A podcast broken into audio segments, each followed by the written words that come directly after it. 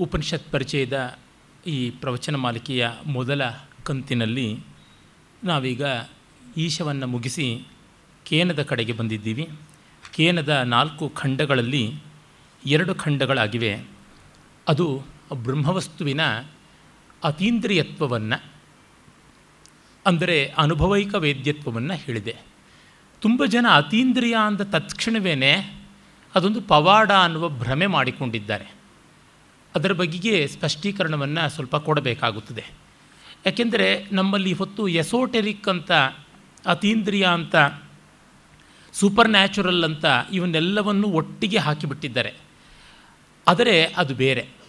ಬ್ರಹ್ಮವಸ್ತುವು ಅತೀಂದ್ರಿಯ ಅಂತಂದ ತಕ್ಷಣವೇ ಸೂಪರ್ ನ್ಯಾಚುರಲ್ ಆದದ್ದು ಏನೋ ಒಂದು ಪವಾಡ ಅನ್ನುವ ಎಲ್ಲ ಭ್ರಮೆ ಮಾಡಿಕೊಳ್ಳಬೇಕಾಗಿಲ್ಲ.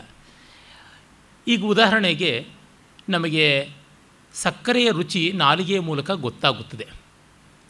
ಆದರೆ ಆ ನಾಲಿಗೆಯ ಮೂಲಕ ಸಕ್ಕರೆ ರುಚಿ ಗೊತ್ತಾಗುತ್ತದೆ ಅನ್ನೋದರಿಂದ ಅದು ಇಂದ್ರಿಯ ಗ್ರಾಹ್ಯವಾದದ್ದು ಅಂತಲೇ ಹೇಳ್ತೀವಿ. ಅಷ್ಟಿದ್ದರೂ ಕೂಡ ಸಿಹಿ ಅನ್ನೋದನ್ನು ಮಾತಿನಿಂದ ಏನಾದರೂ ಹೇಳೋದಕ್ಕಾಗುತ್ತದೆಯಾ? ಖಂಡಿತ ಇಲ್ಲ. ಹೀಗಾಗಿ ಇಂದ್ರಿಯ ಗ್ರಾಹ್ಯವಾದದ್ದು ಕೂಡ ಮತ್ತೊಂದು ಇಂದ್ರಿಯದಿಂದ ನಿರೂಪಣೆ ಮಾಡೋಕ್ಕಾಗದಂಥ ಸ್ಥಿತಿ ಉಂಟು. ಅಂದರೆ ಏನು? ಸಕ್ಕರೆ ಅನ್ನುವುದು ಸಿಹಿ ಅನ್ನುವುದು ಅನುಭವ ವೇದ್ಯ. ಇಂದ್ರಿಯಗಳ ಮೂಲಕ ಅನುಭವಕ್ಕೆ ಬಂದಂಥದ್ದು. ಅದನ್ನು ಮತ್ತೊಂದು ಇಂದ್ರಿಯದ ಮೂಲಕ, ವಾಗಿಂದ್ರಿಯದ ಮೂಲಕ ಹೇಳೋಕ್ಕಾಗೋಲ್ಲ. ಈಗ ಕಿವಿಗೆ ಸಕ್ಕರೆ ಹಾಕ್ಕೊಂಡ್ರೆ ಸಿಹಿ ಗೊತ್ತಾಗುತ್ತದೆಯೇ? ಅಂಗೈ ಮೇಲೆ ಇಟ್ಟುಕೊಂಡ್ರೆ ಸಿಹಿ ಗೊತ್ತಾಗುತ್ತದೆಯೇ? ಈ ಮಟ್ಟಕ್ಕೆ ಇಂದ್ರಿಯಗಳ ವ್ಯತ್ಯಾಸವನ್ನು ವ್ಯತ್ಯಾಸವನ್ನು ಏನಿದೆ, ಅವುಗಳನ್ನು ನಾವು ಸ್ಪಷ್ಟಪಡಿಸಿ ನೋಡಿಕೊಳ್ಳಬೇಕಾಗುತ್ತದೆ. ಹಾಗಿದ್ದಲ್ಲಿ ಬ್ರಹ್ಮವಸ್ತುವಿನ ಅನುಭವ ಏನು ಅಂತಂದರೆ ಇಂದ್ರಿಯಾತೀತವಾದ ಸ್ಥಿತಿ ಅಂದೊಡನೆಯೇ ನಾವು ಇನ್ಯಾವುದೋ ಸ್ವರ್ಗ, ನರಕ, ಪುಣ್ಯಲೋಕ, ಪಾಪಲೋಕ ಈ ರೀತಿಯಾದ ಭ್ರಮೆಗಳಿಗೆ ಒಳಗಾಗ್ತೀವಿ. ಅದಲ್ಲ. ಗಾಢ ನಿದ್ರೆಯಲ್ಲಿ ದೇಹ ಅನ್ನುವುದೇ ನಮ್ಮ ಅರಿವಿಗೆ ಬರದೇ ಇದ್ದಾಗಲೂ ಆನಂದ ಅನ್ನುವುದು ಇತ್ತು.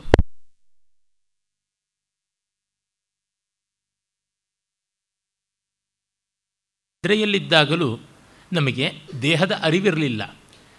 ಆದರೆ ಆನಂದದ ಅರಿವು ಮಾತ್ರ ಇದ್ದೇ ಇತ್ತು. ಇದನ್ನು ನಾವು ಬ್ರಹ್ಮಾನುಭವದ ಅಳತೆಗೋಲಾಗಿ ಇಟ್ಟುಕೊಳ್ತೀವಿ. ಅಂದರೆ ಅನುಭವಕ್ಕೆ ಮೂಲ ಆಯತನ ಅಂತ ಹೇಳುವ ಅಂತಃಕರಣ ಮತ್ತು ಬಹಿಷ್ಕರಣ. ಬಹಿಷ್ಕರಣ ಅಂದರೆ ಹೊರಗಿನ ಇಂದ್ರಿಯಗಳು, ಅಂತಃಕರಣ ಅಂದರೆ ಒಳಗಿನ ಇಂದ್ರಿಯಗಳು. ಇವುಗಳ ಅಪೇಕ್ಷೆ ಇಲ್ಲದೆಯೇ ನಮಗೆ ಅನುಭವ ಇತ್ತು. ಇದನ್ನು ಬ್ರಹ್ಮಾನುಭವದ ಅಳತೆಗೋಲಾಗಿ ಇಟ್ಟುಕೊಳ್ತೀವಿ, ಇದನ್ನು ರೆಫರೆನ್ಸ್ ಆಗಿ ಇಟ್ಟುಕೊಳ್ತೀವಿ. ಅಂದರೆ ತುಂಬ ಜನ ಮತ್ತೆ ಮತ್ತೆ ಮಾಡುವ ದೊಡ್ಡ ಪ್ರಮಾದ ಅಂತಂದರೆ ಸುಷುಪ್ತಿ ಅನುಭವವನ್ನು ಗಮನಕ್ಕೆ ತಂದುಕೊಳ್ಳದೆ ಇರುವುದು. ಅದರಿಂದ ಎತ್ತುಕೊಳ್ತಲೇ ಸ್ವರ್ಗ, ವೈಕುಂಠ, ಕೈಲಾಸ ಅಂತ ಬೇರೆ ಬೇರೆ ಕಡೆಗೆ ಓಡ್ತಲೇ ಇರ್ತಾರೆ. ಮತ್ತು they end up in going to the refuge of so many ಡೋಂಗಿ swamijis and sanyasis of self styled glory ಇದು ದೊಡ್ಡ ಪ್ರಮಾದ. ಹಾಗಲ್ಲ. ಸುಷುಪ್ತಿ ಅನುಭವವನ್ನೇ ಆಧಾರವಾಗಿ ಇಟ್ಟುಕೊಳ್ಳಬೇಕು. ಅದು ಎಲ್ಲ ಕ್ವಾಲಿಫಿಕೇಷನ್ಸ್ ಅಂತೀವಲ್ಲ, ವಿಶಿಷ್ಟತೆಗಳನ್ನು ಮೀರಿದ ನಿರ್ವಿಶಿಷ್ಟ ಅನುಭವ. ತುಂಬ ಜನರ ಈ ಒಂದು ಅತೀಂದ್ರಿಯತ್ವ ವಿಶಿಷ್ಟ ಅನುಭವದ ಕಡೆಗೆ ಗುರುತು ಮಾಡ್ತಾ ಇರ್ತದೆ. ಅದು ಇನ್ನಷ್ಟು ಮತ್ತಷ್ಟು ಅಹಂಕಾರವನ್ನು ಅಜ್ಞಾನವನ್ನು ಎರಡನ್ನು ಹೆಚ್ಚಿಸುತ್ತದೆ. ಅಹಂಕಾರ ಬೇರೊಬ್ಬರನ್ನ ಕೀಳಾಗಿ ನೋಡುವ ಕಡೆಗೆ ಮಾಡುತ್ತದೆ. ಭ್ರಮೆ ನಮ್ಮನ್ನು ಗೊಂದಲಕ್ಕೆ ಒಳಗು ಮಾಡಿ ಲೋಕವನ್ನೂ ಗೊಂದಲಕ್ಕೆ ಒಳಗು ಮಾಡುವಂಥದ್ದಾಗುತ್ತದೆ. ಅಹಂಕಾರದಿಂದಲೂ ಸ್ವಪರ ಎರಡಕ್ಕೂ ಹಿಂಸೆ, ಗೊಂದಲಗಳಿಂದಲೂ ಸ್ವಪರ ಎರಡಕ್ಕೂ ಹಿಂಸೆ, ಎರಡೂ ಇಂಟರ್ಚೇಂಜ್ ಆಗ್ತಾ ಇರ್ತದೆ ಅಹಂಕಾರ ಗೊಂದಲವಾಗಿ, ಗೊಂದಲ ಅಹಂಕಾರವಾಗಿ ಬದಲಾಗ್ತಲೇ ಇರುತ್ತದೆ ಇದನ್ನು ನಾವು ಗಮನ ಇಟ್ಟುಕೊಂಡು ಪರಿವರ್ಜನೆ ಮಾಡಿಕೊಳ್ಳಬೇಕಾದದ್ದು. ಹಾಗಾಗಿ ಅತೀಂದ್ರಿಯಾನುಭವ ಅಂತಂದೊಡನೆಯೇ ನಾವು ಸುಷುಪ್ತಿ ಅನುಭವದ ಕಡೆಗೆ ಬರಬೇಕು. ಇದನ್ನು ಒಂದು ವೇದಾಂತ ದರ್ಶನ ಬಿಟ್ಟು ಇನ್ನು ಯಾವುದೂ ಮುಟ್ಟಿಲ್ಲ. ನಿಜವೇ, ಜೀವನ್ಮುಕ್ತಿ ಇತ್ಯಾದಿಗಳ ಬಗೆಗೆ ಸಾಂಖ್ಯರು ಹೇಳ್ತಾರೆ. ಸಾಂಖ್ಯ ಕಾರಿಕೆಯಲ್ಲಿ ಆ ಉಲ್ಲೇಖ ಬರುತ್ತದೆ. ಬೌದ್ಧರಂತೂ ಹೇಳಿಯೇ ಹೇಳ್ತಾರೆ. ಇನ್ನು ಹಲವು ಕಡೆಯಲ್ಲಿ ಇದರ ಛಾಯೆ ಕಾಣಿಸುತ್ತದೆ. ಮತ್ತು ಬ್ರಹ್ಮಾನುಭವದ ಪರಮೋತ್ಕಟ ಸ್ಥಿತಿಯನ್ನು ಕುರಿತು ಎಲ್ಲ ದರ್ಶನಗಳು ಹೇಳುತ್ತವೆ. ಆದರೆ ಗೌಡಪಾದರು, ಶಂಕರರು, ಸುರೇಶ್ವರರು ಇವರುಗಳು ಸ್ಪಷ್ಟವಾಗಿ ತೋರ್ಪಡಿಸಿಕೊಟ್ಟ ಆ ಒಂದು ಅವಸ್ಥಾತ್ರಯ ಕ್ರಮದ ಸುಷುಪ್ತಿಯ ಗಾಢತೆಯಿಂದ ಎಲ್ಲವನ್ನು ಅಳೆಯುವಂಥದ್ದಿದೆಯಲ್ಲ, ಅದು ಬಹಳ ಮುಖ್ಯವಾಗಿ ನಮಗೆ ಈ ಎಲ್ಲ ಭ್ರಮೆಗಳನ್ನು ಕಳಚಿಸುವ ಅವಕಾಶವನ್ನು ತಂದುಕೊಡುತ್ತದೆ. ಮತ್ತು ಅಹಂಕಾರ ಪರಿವರ್ಜನೆಗೂ ಕೂಡ ಅವಕಾಶವಾಗುತ್ತದೆ. ಯಾರ ನಿದ್ರೆ ಅಳತೆಗೆ ಸಿಗುವಂಥದ್ದು. ಯಾರ ನಿದ್ರೆಯಲ್ಲಿ ಕೊರತೆ ಇದೆ? ಯಾರಿಗೆ ನಿದ್ರೆ ಬರೋಲ್ಲ? ಆ ಗಾಢ ನಿದ್ರೆಯ ಸುಷುಪ್ತಿ ಅನುಭವದ ಆ ತನ್ಮಯತೆ ಯಾವುದುಂಟು? ಆನಂದ, ಘನತ್ವ, ಅದು ಎಲ್ಲರಿಗೂ ಸ್ವಯಂ ಸಿದ್ಧವಾದದ್ದು. ಬರೀ ಮನುಷ್ಯರಿಗೆ ಮಾತ್ರವಲ್ಲ, ಹೈಬರ್ನೇಷನ್ ಅಂತ ಹೇಳಿ ಗಾಢ ನಿದ್ರೆಯಲ್ಲಿ ಧ್ರುವ ಪ್ರದೇಶಗಳ ಹಿಮಕರಡಿಗಳಿಂದ ಮೊದಲುಗೊಂಡು, ಅಲ್ಲಿರ್ತಕ್ಕಂಥ ಗುಚ್ಛಪುಚ್ಛಗಳವರೆಗೆ ಎಲ್ಲಕ್ಕೂ ಕೂಡ ಉಂಟು ಅಂತಂದಾಗ ನಮ್ಮ ಅಹಂಕಾರ ತನ್ನಂತೆ ತಾನೇ ಕಳಚಿಕೊಂಡು ಹೋಗುತ್ತದೆ. ಇದು ನಿರ್ವಿಶಿಷ್ಟವಾದ, ಸರ್ವಸಾಮಾನ್ಯವಾದ ವಿಶ್ವಜನೀಯನ ಅನುಭವ ಅಂತಂದೊಡನೆಯೇ ಆಮ್ ಸ್ಪೆಷಲ್ ಅನ್ನುವ ಭಾವ ಹಾಗೆಯೇ ಕಳಚಿಕೊಂಡು ಹೊರಟೋಗುತ್ತದೆ. ಅದು ಬ್ರಹ್ಮಾನುಭವಕ್ಕೆ ಮುಖ್ಯವಾಗಿ ಬೇಕಾದದ್ದು. ನಾನು ವಿಶಿಷ್ಟ ಅಂತಂದುಕೊಂಡ ತತ್ಕ್ಷಣವೇ ಇನ್ನು ಅವಿಶಿಷ್ಟವಾದ, ಪರಿಶಿಷ್ಟವಾದ, ಅವಶಿಷ್ಟವಾದ, ಅಪಶಿಷ್ಟವಾದ ಇನ್ಯಾವ್ಯಾವುದರ ಬಗ್ಗೆ ರಾಗದ್ವೇಷಗಳ ಕೋಲಾಹಲ ಉಂಟಾಗುತ್ತದೆ. ಹೀಗಾಗಿ ಬ್ರಹ್ಮಾನುಭವದ ಅತೀಂದ್ರಿಯತ್ವ ಅಂತ ಉಪನಿಷತ್ತು ಹೇಳುವಲ್ಲಿ ಇದನ್ನೇ ಇಟ್ಟುಕೊಂಡಿರುವಂಥದ್ದು. ಸಚ್ಚಿದಾನಂದ ಸರಸ್ವತಿಗಳು ಬಹಳ ಚೆನ್ನಾಗಿ ಅವರ ಒಂದು ವೇದಾಂತ ಕಥಾವಲಿ ಎನ್ನುವ ಪುಸ್ತಕದಲ್ಲಿ ಹೇಳ್ತಾರೆ, ಬ್ರಹ್ಮಜ್ಞಾನಿಗೂ ಮಿಕ್ಕವರಿಗೂ ಏನು ವ್ಯತ್ಯಾಸ ಅಂದರೆ, ಆ ಜ್ಞಾನಾನಂದ ಮಾತ್ರದಿಂದ ವ್ಯತ್ಯಾಸ ಇನ್ಯಾವುದೂ ಇಲ್ಲ ಅಂತ. ಹೇಗೆ ಒಬ್ಬ ಕುರಿಯನ್ನು ಮೇಯಿಸುವವನು ಎಣಿಸಬೇಕು ಅಂತಂದರೆ ಕುರಿಯ ಹಿಕ್ಕೆಗಳನ್ನೇ ಇಟ್ಟುಕೊಂಡು ಜೋಡಿಸಿ ಒಂದು, ಎರಡು ಅಂತ ಮಾಡಬೇಕು, ಕಲ್ಲನ್ನು ಇಟ್ಟುಕೊಂಡು ಮಾಡಬೇಕು. ಅವನಿಗೂ, ಒಬ್ಬ ಮಹಾ ಗಣಿತಜ್ಞನಿಗೂ ಏನು ವ್ಯತ್ಯಾಸ? ಏನು ವ್ಯತ್ಯಾಸ ಇಲ್ಲ, ಜ್ಞಾನ ಮಾತ್ರದಲ್ಲಿ, ಗಣಿತ ಜ್ಞಾನ ಮಾತ್ರದಲ್ಲಿ ವ್ಯತ್ಯಾಸ ಇನ್ನೇನೂ ಇಲ್ಲ ಅಂತ. ಅಷ್ಟೇ, ಆ ಮಾತ್ರದ್ದು. ಅದು ಬಿಟ್ಟು ಇನ್ಯಾವ ಬೇರೆ ಲೋಕಗಳನ್ನು ಸೃಷ್ಟಿ ಮಾಡುವ ಶಕ್ತಿ ಬರುತ್ತದೆ ಅಂತಲಾಗಲೇ, ಇನ್ಯಾವುದೋ ಇಲ್ಲದ್ದನ್ನೆಲ್ಲ ತಂದು ಕೊಡುವಂತೆ ಆಗುತ್ತದೆ, ಇರುವುದನ್ನೆಲ್ಲ ಇಲ್ಲದ್ದನ್ನು ಮಾಡುವಂತಾಗುತ್ತದೆ ಅದು ಯಾವುದೂ ಇಲ್ಲ. ಬ್ರಹ್ಮಜ್ಞಾನಿಗೆ ರೋಗಗಳು ಬರ್ತವೆ, ರುಜಿನಗಳು ಬರ್ತವೆ, ಸಂಕಟಗಳು ಬರ್ತವೆ, ಎಲ್ಲವೂ ಬರ್ತವೆ. ಆದರೆ ಇವನು ಅದನ್ನೆಲ್ಲ ತನ್ನದಾಗಿ ಭಾವಿಸೋದಿಲ್ಲ. ಒಬ್ಬರು ಬಿಡಿ ಸನ್ಯಾಸಿಗಳು ತುಂಬ ದೊಡ್ಡ ದೊಡ್ಡ ವಿಜ್ಞಾನ ಪದವಿಗಳನ್ನೆಲ್ಲ ತೆಗೆದುಕೊಂಡವರಿಗೆ ಶ್ರೀರಾಮಕೃಷ್ಣರ ಮೇಲೆ ಏನೋ ಆಗ್ರಹ ಬಂದುಬಿಡ್ತು. ಅವರು ಯಾವ ರಾಮಕೃಷ್ಣರ ಅದ್ವೈತ ಪರಂಪರೆಯೋ ಅದಕ್ಕೆ ಸೇರಿದವರು. ಅರೆ ಸ್ವಲ್ಪ ಮಡಿ ಮಠದವರು. ಹಾಗಾಗಿ ರಾಮಕೃಷ್ಣರನ್ನ, ರಾಮಕೃಷ್ಣ ಪಂಥದಲ್ಲಿ ರಾಮನೂ ಅವನೇ, ಕೃಷ್ಣನೂ ಅವನೇ ಅಂತ ರಾಮಕೃಷ್ಣರ ಅವತಾರ ಅಂತೆಲ್ಲ ಭಾವಿಸ್ತಾರಲ್ಲ. ಸ್ಥಾಪಕಾಯ ಚ ಧರ್ಮಸ್ಯ ಸರ್ವಧರ್ಮ ಸ್ವರೂಪಿಣೆ ಅವತಾರ ವರಿಷ್ಠಾಯ ರಾಮಕೃಷ್ಣಾಯತೇ ನಮಃ ಅಂತ ವಿವೇಕಾನಂದರ ಶ್ಲೋಕವೇ ಉಂಟಲ್ಲ, ಅದರ ಬಗೆಗೆ ಅವ್ರಿಗೆ ಆಗ್ರಹ ಇತ್ತು. ಹಾಗಾಗಿ ಅವತಾರ ಪುರುಷನ ಲಕ್ಷಣ ಇಂಥದ್ದು ಅಂತ ಹೇಳಬೇಕು ಅಂತಂದುಕೊಂಡು ಅವತಾರ ಪುರುಷನಿಗೆ ರೋಗ ಬಂದಿರಬಾರ್ದು. ಯಾಕೆಂದರೆ ಶ್ರೀರಾಮಕೃಷ್ಣರಿಗೆ ಗಂಟಲಿನ ಕ್ಯಾನ್ಸರ್ ಬಂದಿತ್ತಲ್ವ? ಈ ಥರ ಹತ್ತು ಪಾಯಿಂಟ್ ಇಟ್ಕೊಂಡು ನನ್ನ ಮುಂದೆ ಆ ಪಟ್ಟಿ ಇಟ್ಟರು ನಾನು ಹೇಳಿದೆ ಸ್ವಾಮಿಗಳೇ, ನಿಮಗೆ ತುಂಬ ಕಷ್ಟ ಆಗ್ಬಿಡ್ತದೆ. ನೀವು ಪವಿತ್ರವಾದ ಮಡಿಮಠೀಯರು. ಆ ಮಡಿಮಠವಂತೂ ಮಾಧವೀಯ ಶಂಕರ ವಿಜಯವನ್ನೇ ಒಪ್ಪುತ್ತೆ. ಅದರ ಪ್ರಕಾರ ಶಂಕರಾಚಾರ್ಯರಿಗೆ ಭಗಂಧರ ರೋಗ ಬಂದಿತ್ತು ಅಂತ ಗೊತ್ತಾಗುತ್ತದೆ. ಅಭಿಚಾರ ಮಾಡಿದ್ದು. ಅಷ್ಟು ಮಾತ್ರವಲ್ಲ, ಶಂಕರಾಚಾರ್ಯರು ಶರಣು ಶರಣಾರ್ಥಿ ಅಂತ ಹೇಳ್ತಕ್ಕಂಥ ಸಾಕ್ಷಾತ್ ಶ್ರೀಕೃಷ್ಣನಿಗೆ ಅನಾರೋಗ್ಯವಾಗಿದ್ದಾಗ ಘೋರ ಅಂಗಿರಸ ಮಹರ್ಷಿಗಳಿಂದ ತತ್ವೋಪದೇಶ ಆಯಿತು ಅಂತ ಚಾಂದೋಗ್ಯದಲ್ಲಿ ಬರ್ತದೆ. ಶಂಕರಾಚಾರ್ಯರು ಹಾಗೆ ಬರೆದಿದ್ದಾರೆ. ಅಂದರೆ ಕೃಷ್ಣನಿಗೂ ಶಂಕರಾಚಾರ್ಯರಿಗೂ ಆರೋಗ್ಯ ಸರಿ ಇರಲಿಲ್ಲ ಅಂತಂದರೆ ಅವ್ರನ್ನ ಅವತಾರ ಅಂತ ನೀವು ಒಪ್ಕೊಳ್ತೀರ? ಒಬ್ಬ ವಿಷ್ಣುವಿನ ಅವತಾರ, ಮತ್ತೊಬ್ಬ ಶಿವನ ಅವತಾರ ಅಂತ ಎಗರೋಯ್ತಲ್ಲ ನಿಮ್ಮ ಸಿದ್ಧಾಂತ ಅಂತ. ಆಮೇಲೆ ಅವ್ರು ಎಂದೂ ಈ ಪ್ರಪೋಸಲನ್ನು ಬಿಲ್ಲನ್ನು ಪಾಸ್ ಮಾಡಲಿಲ್ಲ, ಆ್ಯಕ್ಟ್ ಮಾಡೋದಕ್ಕೆ. ಅಂದರೆ ಇಲ್ಲೆಲ್ಲ ಬ್ರಹ್ಮಜ್ಞಾನಿ ಆದವನಿಗೆ ಅದಾಗಬಾರ್ದು, ಇದಾಗಬಾರ್ದು ಅಲ್ಲ. ಆತನಿಗೆ ದೇಹವೇ ತಾನು ಅನ್ನೋ ಭಾವ ಇಲ್ಲದೆ ಇದ್ಮೇಲೆ ಆ ದೇಹಕ್ಕೆ ಏನು ಬಂದರೆ ಏನು ಏನು ಬರದೇ ಇದ್ದರೆ ಏನು? ಇವುಗಳನ್ನು ನಾವು ಗಮನಿಸಬೇಕು. ಅಂದರೆ ನಮ್ಮ ಆಗ್ರಹಗಳನ್ನು ಎಷ್ಟೋ ಬಾರಿ ತತ್ವದ ಮೇಲೆ ಹೇರುವಂಥದ್ದಾಗುತ್ತದೆ. ಅದು ಅಲ್ಲ ಅಂತನ್ನುವ ದೃಷ್ಟಿಯಷ್ಟೇ ಬ್ರಹ್ಮಜ್ಞಾನಿಗೆ ಆನಂದೈಕ ಸ್ವರೂಪವಾಗಿರುವುದರಿಂದ ಮಿಕ್ಕವುಗಳ ಹಂಗು ಇರುವುದಂಥದ್ದಲ್ಲ ಈಗ ನಾನು ಒಂದು ವಿದ್ಯಾಭ್ಯಾಸವನ್ನು ಮುಗಿಸಿ ಒಂದು ಸಂಸ್ಥೆಯಿಂದ ಆಚೆಗೆ ಬಂದರೆ ಮತ್ತು ನನಗೆ ಎಜುಕೇಷನ್ ಸಿಸ್ಟಮನ್ನು ಬಾದರೇಷನ್ನೇ ಇರುವುದಿಲ್ಲವಲ್ಲ. ಆ ರೀತಿಯಾದದ್ದು. ಆದರೆ ಅವನು ಇಷ್ಟಪಟ್ಟಲ್ಲಿ ಅದರ ಬಗ್ಗೆ ಆಸ್ತವಿಸಬಲ್ಲ he may bother it but they don't bother him he has to bother he will not be bothered by that he will not be obligated by the other thing ಅನ್ನುವಂಥದ್ದು ಇದು ಗಮನಿಸಿಕೊಳ್ಳಬೇಕು. ಈ ರೀತಿಯಾಗಿ ಮೊದಲ ಎರಡು ಖಂಡಗಳಲ್ಲಿ ಆ ಬ್ರಹ್ಮಜ್ಞಾನದ ಅತೀಂದ್ರಿಯತ್ವವನ್ನು, ಸಾರ್ವಜನೀನತ್ವವನ್ನು ಹೇಳಿ ಅದಕ್ಕೆ ಒಂದು ಬಹಳ ಒಳ್ಳೆಯ ದೃಷ್ಟಾಂತ ಕಥೆಯನ್ನು ಮೂರು ನಾಲ್ಕನೇ ಖಂಡಗಳಲ್ಲಿ ಕೊಡುತ್ತದೆ. ಬ್ರಹ್ಮ ದೇವೇಭ್ಯೋ ವಿಜಿಜ್ಞೇ ತಸ್ಯ ಬ್ರಹ್ಮಣೋ ವಿಜಯೇ ದೇವ ಅಮಹೀಯಂತ ತ ಐಕ್ಷಂತ ಅಸ್ಮಾಕಮೇ ವಾಯಂ ವಿಜಯೋಸ್ಮಾಕಮೇ ವಾಯಂ ಮಹಿಮೇತಿ. ಹಿಂದೊಮ್ಮೆ ಬ್ರಹ್ಮವು ದೇವತೆಗಳಿಗೆ ಜಯವನ್ನು ತಂದುಕೊಡತಂತೆ. ಆ ಅಸುರ ವಿಜಯ ಆಗಿದ್ದಕ್ಕಾಗಿ, ಅಸುರರ ಮೇಲೆ ಸುರರ ವಿಜಯ ಆಗಿದ್ದಕ್ಕಾಗಿ ದೇವತೆಗಳಿಗೆ ತುಂಬ ಸಂತೋಷವಾಗಿ ಈ ಜಯ ನಮ್ಮದು ಅಂತ ಅಂದುಕೊಂಡ್ರಂತೆ. ಈ ಮಹಿಮೆ ನಮ್ಮದು, ಈ ಜಯ ನಮ್ಮದು ಅಂತ ಅಂದುಕೊಂಡ್ರು. ಆಮೇಲೆ ಬ್ರಹ್ಮಕ್ಕೆ ಗೊತ್ತಾಯಿತು. ತದ್ಧೈಷಾಂ ವಿಜಜ್ಞೌ ತೇಭ್ಯೋ ಪ್ರಾದುರ್ಬಭೂವ ತನ್ನ ವ್ಯಜಾನತ ಕಿಮಿದಂ ಯಕ್ಷಮಿತಿ.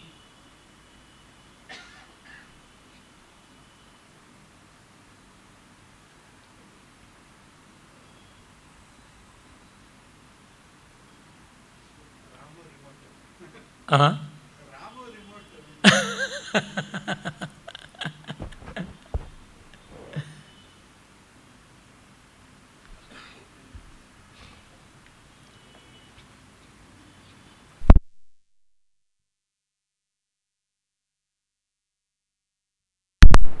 ಆಮೇಲೆ ಬ್ರಹ್ಮವು ಇದನ್ನು ಅರ್ಥ ಮಾಡಿಕೊಳ್ತು. ಬ್ರಹ್ಮ ಅರ್ಥ ಮಾಡಿಕೊಳ್ತು ಅನ್ನೋದು ಒಂದು ಅರ್ಥವಾದ ಅರ್ಥವಾದ ಅಂತಂದರೆ ಅದರ ತಾತ್ಪರ್ಯ ಮುಖ್ಯವೇ ಹೊರತು ಅದರ ವಿವರಗಳು ಅಕ್ಷರಾತ್ಮನ ಮುಖ್ಯವಲ್ಲ, ಅದು ಯಥಾರ್ಥವಲ್ಲ ಅಂತ. ಪಂಚತಂತ್ರದ ಕಥೆಯಲ್ಲಿ ಅಲ್ಲಿ ಹೊರಡುವ ನೀತಿ ಮುಖ್ಯವೇ ಹೊರತು ಆ ಕಥೆಯಲ್ಲಿ ಕಾಗೆ ಮಾತಾಡಿದ್ದು, ಗುಬ್ಬಿ ಮಾತಾಡಿದ್ದು, ಇಲಿ ಮಾತಾಡಿದ್ದು, ನವಿ, ನವಿಲು ಅಥವಾ ಜಿಂಕೆ ಇತ್ಯಾದಿಗಳ ಸಂವಾದ ಅಂತ ಅಲ್ಲ. ಆ ರೀತಿಯಲ್ಲೇ ಇದು ಬ್ರಹ್ಮ ಅಂದುಕೊಳ್ತಂತೆ. ಇವರು ಹೀಗೆ ಅಂದುಕೊಂಡಿದ್ದಾರಲ್ಲ, ತಮ್ಮಿಂದಲೇ ಆಯಿತು ಅಂತ ಅದು ನನ್ನಿಂದ ಆದದ್ದು ಅಂತ ಹೇಳಿ ಆ ದೇವತೆಗಳ ಮುಂದೆ ತಾನು ಆವಿರ್ಭವಿಸ್ತಂತೆ. ಅವ್ರಿಗೆ ಗೊತ್ತಾಗಲಿಲ್ಲ ಇದೇನು ಅಂತ. ಇದು ಯಾವುದೋ ದಿವ್ಯವಾದಂಥ ಸತ್ವ ಅಂತ, ಯಕ್ಷಂ ಅಂತ. ಯಕ್ಷಂ ಅಂತಂದರೆ ಆರಾಧನೀಯವಾದದ್ದು ಅಂತನ್ನುವ ಅರ್ಥ ಉಂಟು. ಯಕ್ಷಧಾತುವಿಗೆ ಪೂಜೆ ಅನ್ನುವಂಥ ಅರ್ಥ ಉಂಟು. ಜಕ್ಷತಿ, ಯಕ್ಷತಿ ಇತ್ಯಾದಿ ಶಬ್ದಗಳು ಇವೆ.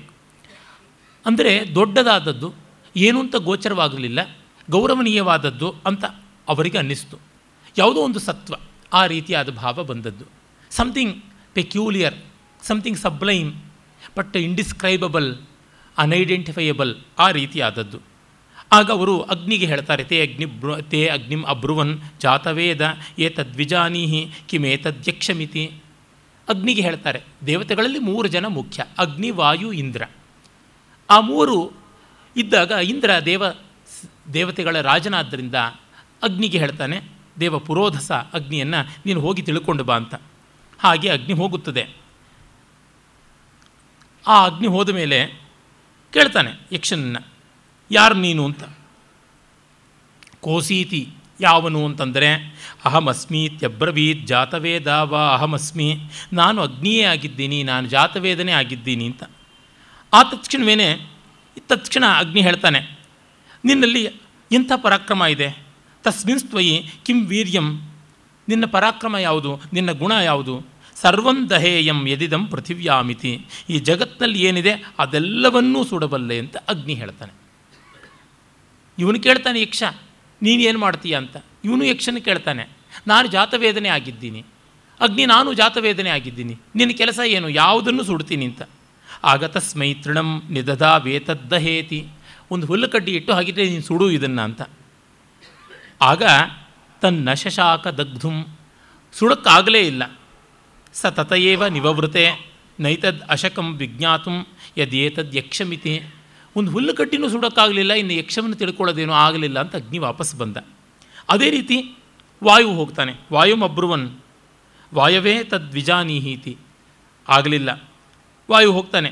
ನೀನು ಯಾರು ಅಂತಂದರೆ, ಅಹಂ ವಾಯು ಮಾತರಿಶ್ವ ಅಹಮಸ್ಮಿ, ಮಾತರಿ ಶ್ವ ಶ್ವಯತಿ ಗಚ್ಚತಿ, ಮಾತರಿ ಆಕಾಶೆ ವ್ಯೋಮ್ನಿ ಗಚ್ಚತಿ ಇತಿ ಮಾತರಿಶ್ವ ಅಂತ ಆಚಾರ್ಯರುಗಳು ನಿರ್ವಚನ ಮಾಡ್ತಾರೆ. ಆಕಾಶ ಎಲ್ಲ ಭೂತಗಳಿಗೂ ಮಾತೃಪ್ರಾಯವಾದದ್ದು, ಆ ಆಕಾಶದಲ್ಲಿ ಓಡಾಡುತ್ತದೆ, ಶವತಿ ಗಚ್ಚತಿ ಅಂತಂದರೆ ಸಂಚಾರ ಮಾಡುವುದರಿಂದಾಗಿ ಮಾತರಿಶ್ವ ಅನ್ನುವಂಥ ಹೆಸರು ಗಾಳಿಗೆ ಬಂತು ಅಂತ ಕೇಳ್ತಾನೆ. ನಿನ್ನ ಪರಾಕ್ರಮ ಯಾವುದು? ಕಿಂ ವೀರ್ಯಂ ಸರ್ವಂ ಆದದೀಯ ಎದಿದಂ ಪೃಥಿವ್ಯಾಮಿತಿ. ಈ ಭೂಮಿಯಲ್ಲಿ ಏನೇನಿದೆ ಅದನ್ನೆಲ್ಲ ಎತ್ತಿ ಬಿಸಾಡಿಬಿಡ್ತೀನಿ ಅಂತ. ತಸ್ಮೈ ತೃಣಂ ನಿದದಾವೇತದ್ ಆದತ್ಸ್ವೇತಿ. ಈ ಹುಲ್ಲು ಕಡ್ಡಿನ ಇಟ್ಟಿದ್ದೀನಿ, ಇದನ್ನು ಹಾರಿಸು ನೋಡೋಣ ಅಂತ. ತನ್ನಶಾಕ ಆದಾತು, ಅಲ್ಲಾಡಿಸೋಕ್ಕಾಗಲಿಲ್ಲ. ಸತ ತತಯೇವ ನಿವವೃತೆ, ತತ್ಕ್ಷಣವೇ ವಾಪಸ್ ಬಂದುಬಿಡುತ್ತದೆ. ಈ ಉಪನಿಷತ್ತಿನ ಭಾಷಾ ಶೈಲಿಯಲ್ಲಿ ಈ ರಿಪಿಟೇಷನ್ಸ್ ಕಾಣಿಸುತ್ತವೆ ಅವನು ಹೋದ, ಅವನು ಬಂದ, ಇವನು ಹೋದ, ಇವನು ಬಂದ, ಈ ರೀತಿಯಾಗಿ. ನಮ್ಮ ಹಳೆಯ ಜಾನಪದ ಕಥೆಗಳಲ್ಲಿ ಕೂಡ ಅದೇ ಥರ ಬರ್ತದೆ. ಬೌದ್ಧ ಜಾತಕ ಕಥೆಗಳಲ್ಲಿ ಹಾಗೆಯೇ ಬರುತ್ತದೆ ತ್ರಿಪಿಟಕಗಳಲ್ಲಿ ಹಾಗೆಯೇ ಬರುತ್ತದೆ. ವೇದಗಳಲ್ಲಿ ಕೂಡ ಹಾಗೆಯೇ ಬರುತ್ತದೆ. ಇದು ಅತ್ಯಂತ ಪ್ರಾಚೀನ ರೂಪವನ್ನು ಮತ್ತು ಮೌಖಿಕವಾಗಿ ಒಬ್ಬರಿಗೆ ಇನ್ನೊಬ್ಬರು ಹೇಳುವಾಗ ನೀವು ಸುಮಾರು ಜನ ಬಾಯ್ಪಾಠ ಮಾಡಿರ್ತೀರ ತೈತ್ರಿಯ ಅದರೊಳಗೆ ಗೊತ್ತಾಗುತ್ತದೆ. ಭೃಗುರ್ ವೈವಾರುಣಿ ವರುಣಂ ಪಿತರಂ ಉಪಸಸಾರ ಅಧೀಹಿ ಭಗವೋ ಬ್ರಹ್ಮೇತಿ. ಮತ್ತು ತಪೋ ಬ್ರಹ್ಮೇತಿ, ಸ ಸತಪೋ ತಪ್ಯತ ಮತ್ತೆ ತಿರ್ಗಾ ಹೋಗ್ತಾನೆ. ಮತ್ತೆ ಬರ್ತಾನೆ, ಮತ್ತೆ ತಿರ್ಗಾ ಹೋಗ್ತಾನೆ. ಈ ರೀತಿಯಾಗಿ ಪುನಃ ಪುನಃ ಬರ್ತಾ ಇರುತ್ತದೆ ಏತದನ್ನಮಯಮಾತ್ಮಾನ ಉಪಸಂಕ್ರಮ್ಯ ಏತತ್ ಪ್ರಾಣಮಯಮಾತ್ಮಾನ ಉಪಸಂಕ್ರಮ್ಯ ಈ ರೀತಿಯಾಗಿ ಹೆಜ್ಜೆ ಹೆಜ್ಜೆಗೂ ಅದನ್ನು ಪುನರುಕ್ತ ಮಾಡ್ತಾ ಇರ್ತಾರೆ. ಈ ಕಾಲದಲ್ಲಿ ಯಾರೂ ಮಾಡೋಲ್ಲ. ಯಾಕೆಂದರೆ ಈಗ ಬರವಣಿಗೆ ಮತ್ತೊಂದು ಮಗದೊಂದು ಬಂದು ಅಡಕ ಆಗಿದೆ, ದಾಖಲೆಗೆ ಒಳಗಾಗುತ್ತದೆ, ಮುಂಚೆ ಹಾಗಿರಲಿಲ್ಲ. ರಾಮಾಯಣ ಮಹಾಭಾರತಾದಿಗಳಲ್ಲಿ ಅಷ್ಟೇ. ಯಥೇಷ್ಟವಾಗಿ ಪುನರುಕ್ತಿ ಇರುತ್ತದೆ. ಆಗ ಇವುಗಳನ್ನು ಕಾಪಾಡಿಕೊಳ್ಳಬೇಕಾದ್ದರಿಂದ ಆವೃತ್ತಿ ಸರ್ವಶಾಸ್ತ್ರಾಣ ಬೋಧಾದಪಿ ಗರಿಯಸಿ ಅಂತ ತಿಳ್ಕೊಳ್ಳೋದಕ್ಕಿಂತ ಅದನ್ನು ಮತ್ತೆ ರೀಸೈಕಲ್ ಮಾಡಿ ಮಾಡಿ ಮಾಡಿ ಮನಸ್ಸಿನಲ್ಲಿ ಮನನ ಮಾಡಿಕೊಳ್ಳಬೇಕಾಗಿತ್ತು. ಆ ಕಾರಣದಿಂದ ಹಾಗೆ ಬಂದದ್ದು. ಅದರೊಳಗೆ ಒಂದು ಸ್ವಾರಸ್ಯವೂ ಕಾಣಿಸುತ್ತದೆ. ಮಕ್ಕಳಿಗೆ ಕಥೆ ಹೇಳುವಾಗ ನಾವು ಹಾಗೆ ಹೇಳ್ತೀವಲ್ಲ. ಅದೇ ರೀತಿಯಾಗಿ ಹೇಳ್ತೀವಿ. ಪ್ರತಿಯೊಂದನ್ನು ಮತ್ತೆ ಮತ್ತೆ ಆವೃತ್ತಿ ಮಾಡಿಕೊಡ್ತೀವಿ. ಪುನರುಕ್ತಿ ಮಾಡ್ತೀವಿ. ಆ ರೀತಿಯಲ್ಲಿ ಉಪನಿಷತ್ತಿನಲ್ಲೂ ಕೂಡ ಬರುವಂಥದ್ದಾಗಿದೆ. ಆಮೇಲೆ ಇದೇನು ಅಂತ ಗೊತ್ತಾಗಲಿಲ್ಲ ಏತದ್ಯಕ್ಷಂ ಕಿಮಿತಿ ಗೊತ್ತಾಗಲಿಲ್ಲ ಅಂತ. ಆಮೇಲೆ ಎಲ್ಲರೂ ಇಂದ್ರನನ್ನು ಕೇಳ್ತಾರೆ. ಅಥ ಇಂದ್ರಮ್ಮ ಬ್ರುವನ್ ಮಘವನ್ ಏತದ್ವಿಜಾನಾಹಿ ವಿಜಾನೀಹಿ ಕಿಂ ಏತದ್ಯಕ್ಷಮಿತಿ ಇಂದ್ರ, ನೀನೇ ಮಘವನ್, ನೀನು ಹೋಗಿ ಕೇಳು ಅಂತ. ಮಘವಂತ ಅಂತಂದರೆ ಬಲವಂತ ಅನ್ನುವ ಅರ್ಥ. ಬಲಿಯಾನ್ ಅನ್ನುವ ಅರ್ಥದಲ್ಲಿ ಮಘವಾನ್ ಅನ್ನುವ ಶಬ್ದ ಬಳಕೆಗೆ ಬಂದಿರೋದು. ಹೋಗ್ತಾನೆ. ಅವನು ಹೋದಾಗ ಅಲ್ಲಿ ಯಕ್ಷ ಇರಲಿಲ್ಲ. ಅಂದರೆ ಯಾವುದು ಅಚಿಂತ್ಯವಾದ, ಅನೂಹ್ಯವಾದ, ಇದಮಿತ್ತಂ ಅಂತ ತಿಳಿಯಲಾಗದ ಒಂದು ಸತ್ವ ಅಂತ ಇತ್ತಲ್ಲ, ಅದು ಹೋಗಿ ಆ ಜಾಗದಲ್ಲಿ ತಸ್ಮಿನ್ನೇವಾಕಾಶೆ ಸ್ತ್ರೀಯ ಮಾಜಗಾಮ ಬಹು ಶೋಭಮಾನಾಂ ಉಮಾಂ ಹೈಮವತೀಂ. ತಾಂ ಹೋವಾಚ ಕಿಮೇತದ್ಯಕ್ಷಮಿತಿ. ಆಗ ಅಲ್ಲಿ ಉಮಾ ಹೈಮವತಿ ಅವಳು ಕಾಣಿಸಿಕೊಂಡಳು. ಸ್ತ್ರೀ ಬಹು ಸುಂದರಿ ಬಹು ಶೋಭಮಾನ ಆದವಳಿದ್ದಳು ಅಂತ. ಇಲ್ಲಿ ಹೈಮವತಿ ಅಂತಂದರೆ ಹಿಮವತಃ ಅಪತ್ಯಂ ಪುತ್ರಿ ಹೈಮವತಿ ಅಂತ ಹಿಮವಂತನ ಮಗಳು ಅಂತ ಒಂದು ಅರ್ಥ. ಮತ್ತು ಹೈಮ ಅಂತಂದರೆ ಹೇಮ್ನಃ ವಿಕಾರ ಹೈಮಂ ಅಂದರೆ ಬಂಗಾರದ ಒಡವೆಗಳನ್ನು ಧರಿಸಿರ್ತಕ್ಕಂಥವಳು ಅಂತ, ಬಂಗಾರದ ಬಣ್ಣದವಳು ಅಂತಲೂ ಅರ್ಥ ಆಗುತ್ತದೆ, ಅವಳಿದ್ದಳು ಅಂತ. ಶಂಕರರ ಭಾಷ್ಯಗಳಲ್ಲಿ ಇಲ್ಲಿ ಒಂದೇ ಕಡೆಗೆ ಈಶ್ವರ ಶಬ್ದವನ್ನು ಶಿವಪರ್ಯಾಯವಾಗಿ ಬಳಸೋದುಂಟು ಭಾಷ್ಯಕಾರರು ಬಳಸ್ತಾರೆ. ಪಾರ್ವತಿ ಬ್ರಹ್ಮದ ಜೊತೆಯಲ್ಲಿಯೇ ಇದ್ದಂಥವಳಾದ್ದರಿಂದ ಬ್ರಹ್ಮವಿದ್ಯೆಯಲ್ಲಿ ತುಂಬ ದಕ್ಷತೆಯನ್ನು ಹೊಂದಿರತಕ್ಕಂಥವಳು ಪರಾಪ್ರಕೃತಿ ಅನ್ನುವ ಅರ್ಥದಲ್ಲಿ. ಇದೆಲ್ಲ ಕಥೆ ಆಖ್ಯಾಯಿಕೆಯಾಗಿ ಬಂದದ್ದು. ಆ ಬ್ರಹ್ಮ ಇಲ್ಲ, ಬ್ರಹ್ಮದ ಶಕ್ತಿ ಮಾತ್ರ ಇದೆ, ಬ್ರಹ್ಮ ಅಚಿಂತ್ಯವಾಗಿ ತೋರ್ಕೊಳ್ತು. ಈಗ ಚಿಂತ್ಯವಾಗಿ, ಅನಿರ್ವಚನೀಯವಾಗಿ ತೋರಿದ್ದು, ನಿರ್ವಚನೀಯವಾಗಿ ಒಂದು ಆಕಾರವಾಗಿ ಕಾಣಿಸಿಕೊಳ್ತಾಳೆ. ಅವಳು ಕಾಣಿಸಿಕೊಂಡು ಹೇಳ್ತಾಳೆ, ಈಗ ಎಲ್ಲಿ ಹೋಯಿತು ಯಕ್ಷ? ಅಂತೆಲ್ಲ ಸಾ ಬ್ರಹ್ಮೇತಿ ಹೋ ವಾಚ ಅದು ಬ್ರಹ್ಮವೇ ಆಗಿತ್ತು. ಬ್ರಹ್ಮಣೋ ವಾ ಏತದ್ವಿಜಯೇ ಮಹೀಯಧ್ವಮಿತಿ. ನಿಮಗೆ ಜಯ ಬಂದಿದ್ದು ಅಸುರ ಜಯ.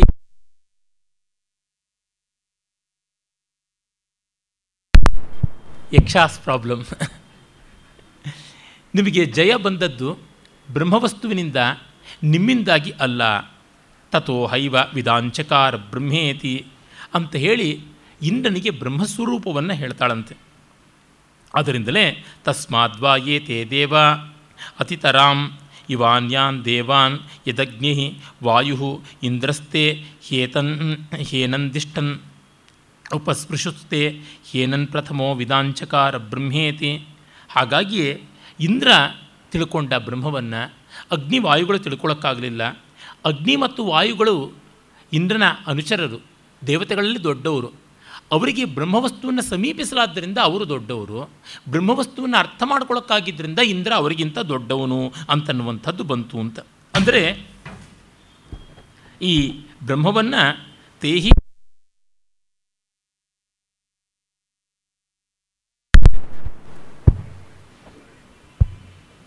ಆ ಬ್ರಹ್ಮವಸ್ತುವನ್ನು ಏನು ಅಂತ ಅರ್ಥ ಮಾಡಿಕೊಂಡ್ರು.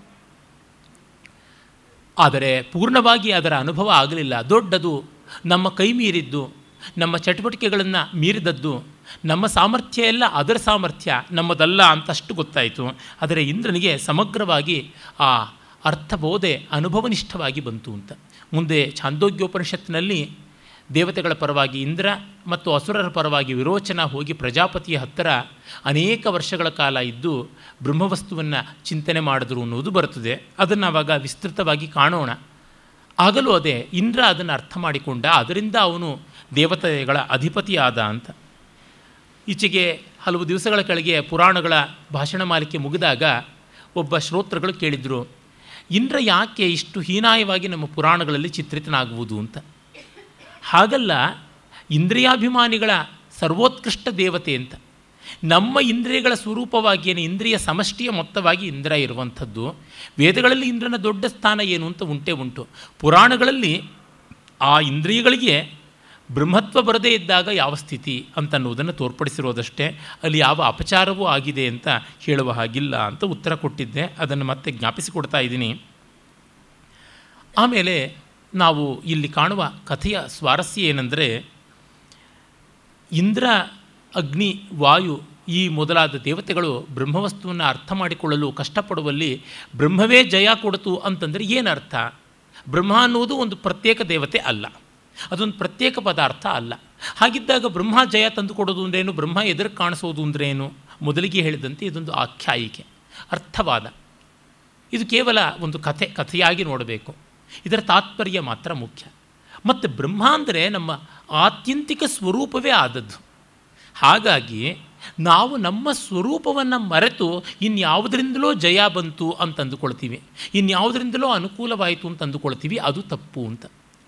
ಅಸುರ ಜಯ ಆದದ್ದು ನಮ್ಮ ಬರಿಯ ಭೌತಿಕವಾದ ಪೌರುಷದಿಂದ ಅಂತಲ್ಲ, ನಮ್ಮ ಆತ್ಮಬಲದಿಂದ ಆದದ್ದು ಅಂತನ್ನುವುದನ್ನು ಅವರು ಗಮನಿಸಿಕೊಳ್ಳಬೇಕಿತ್ತು ಅಂತ.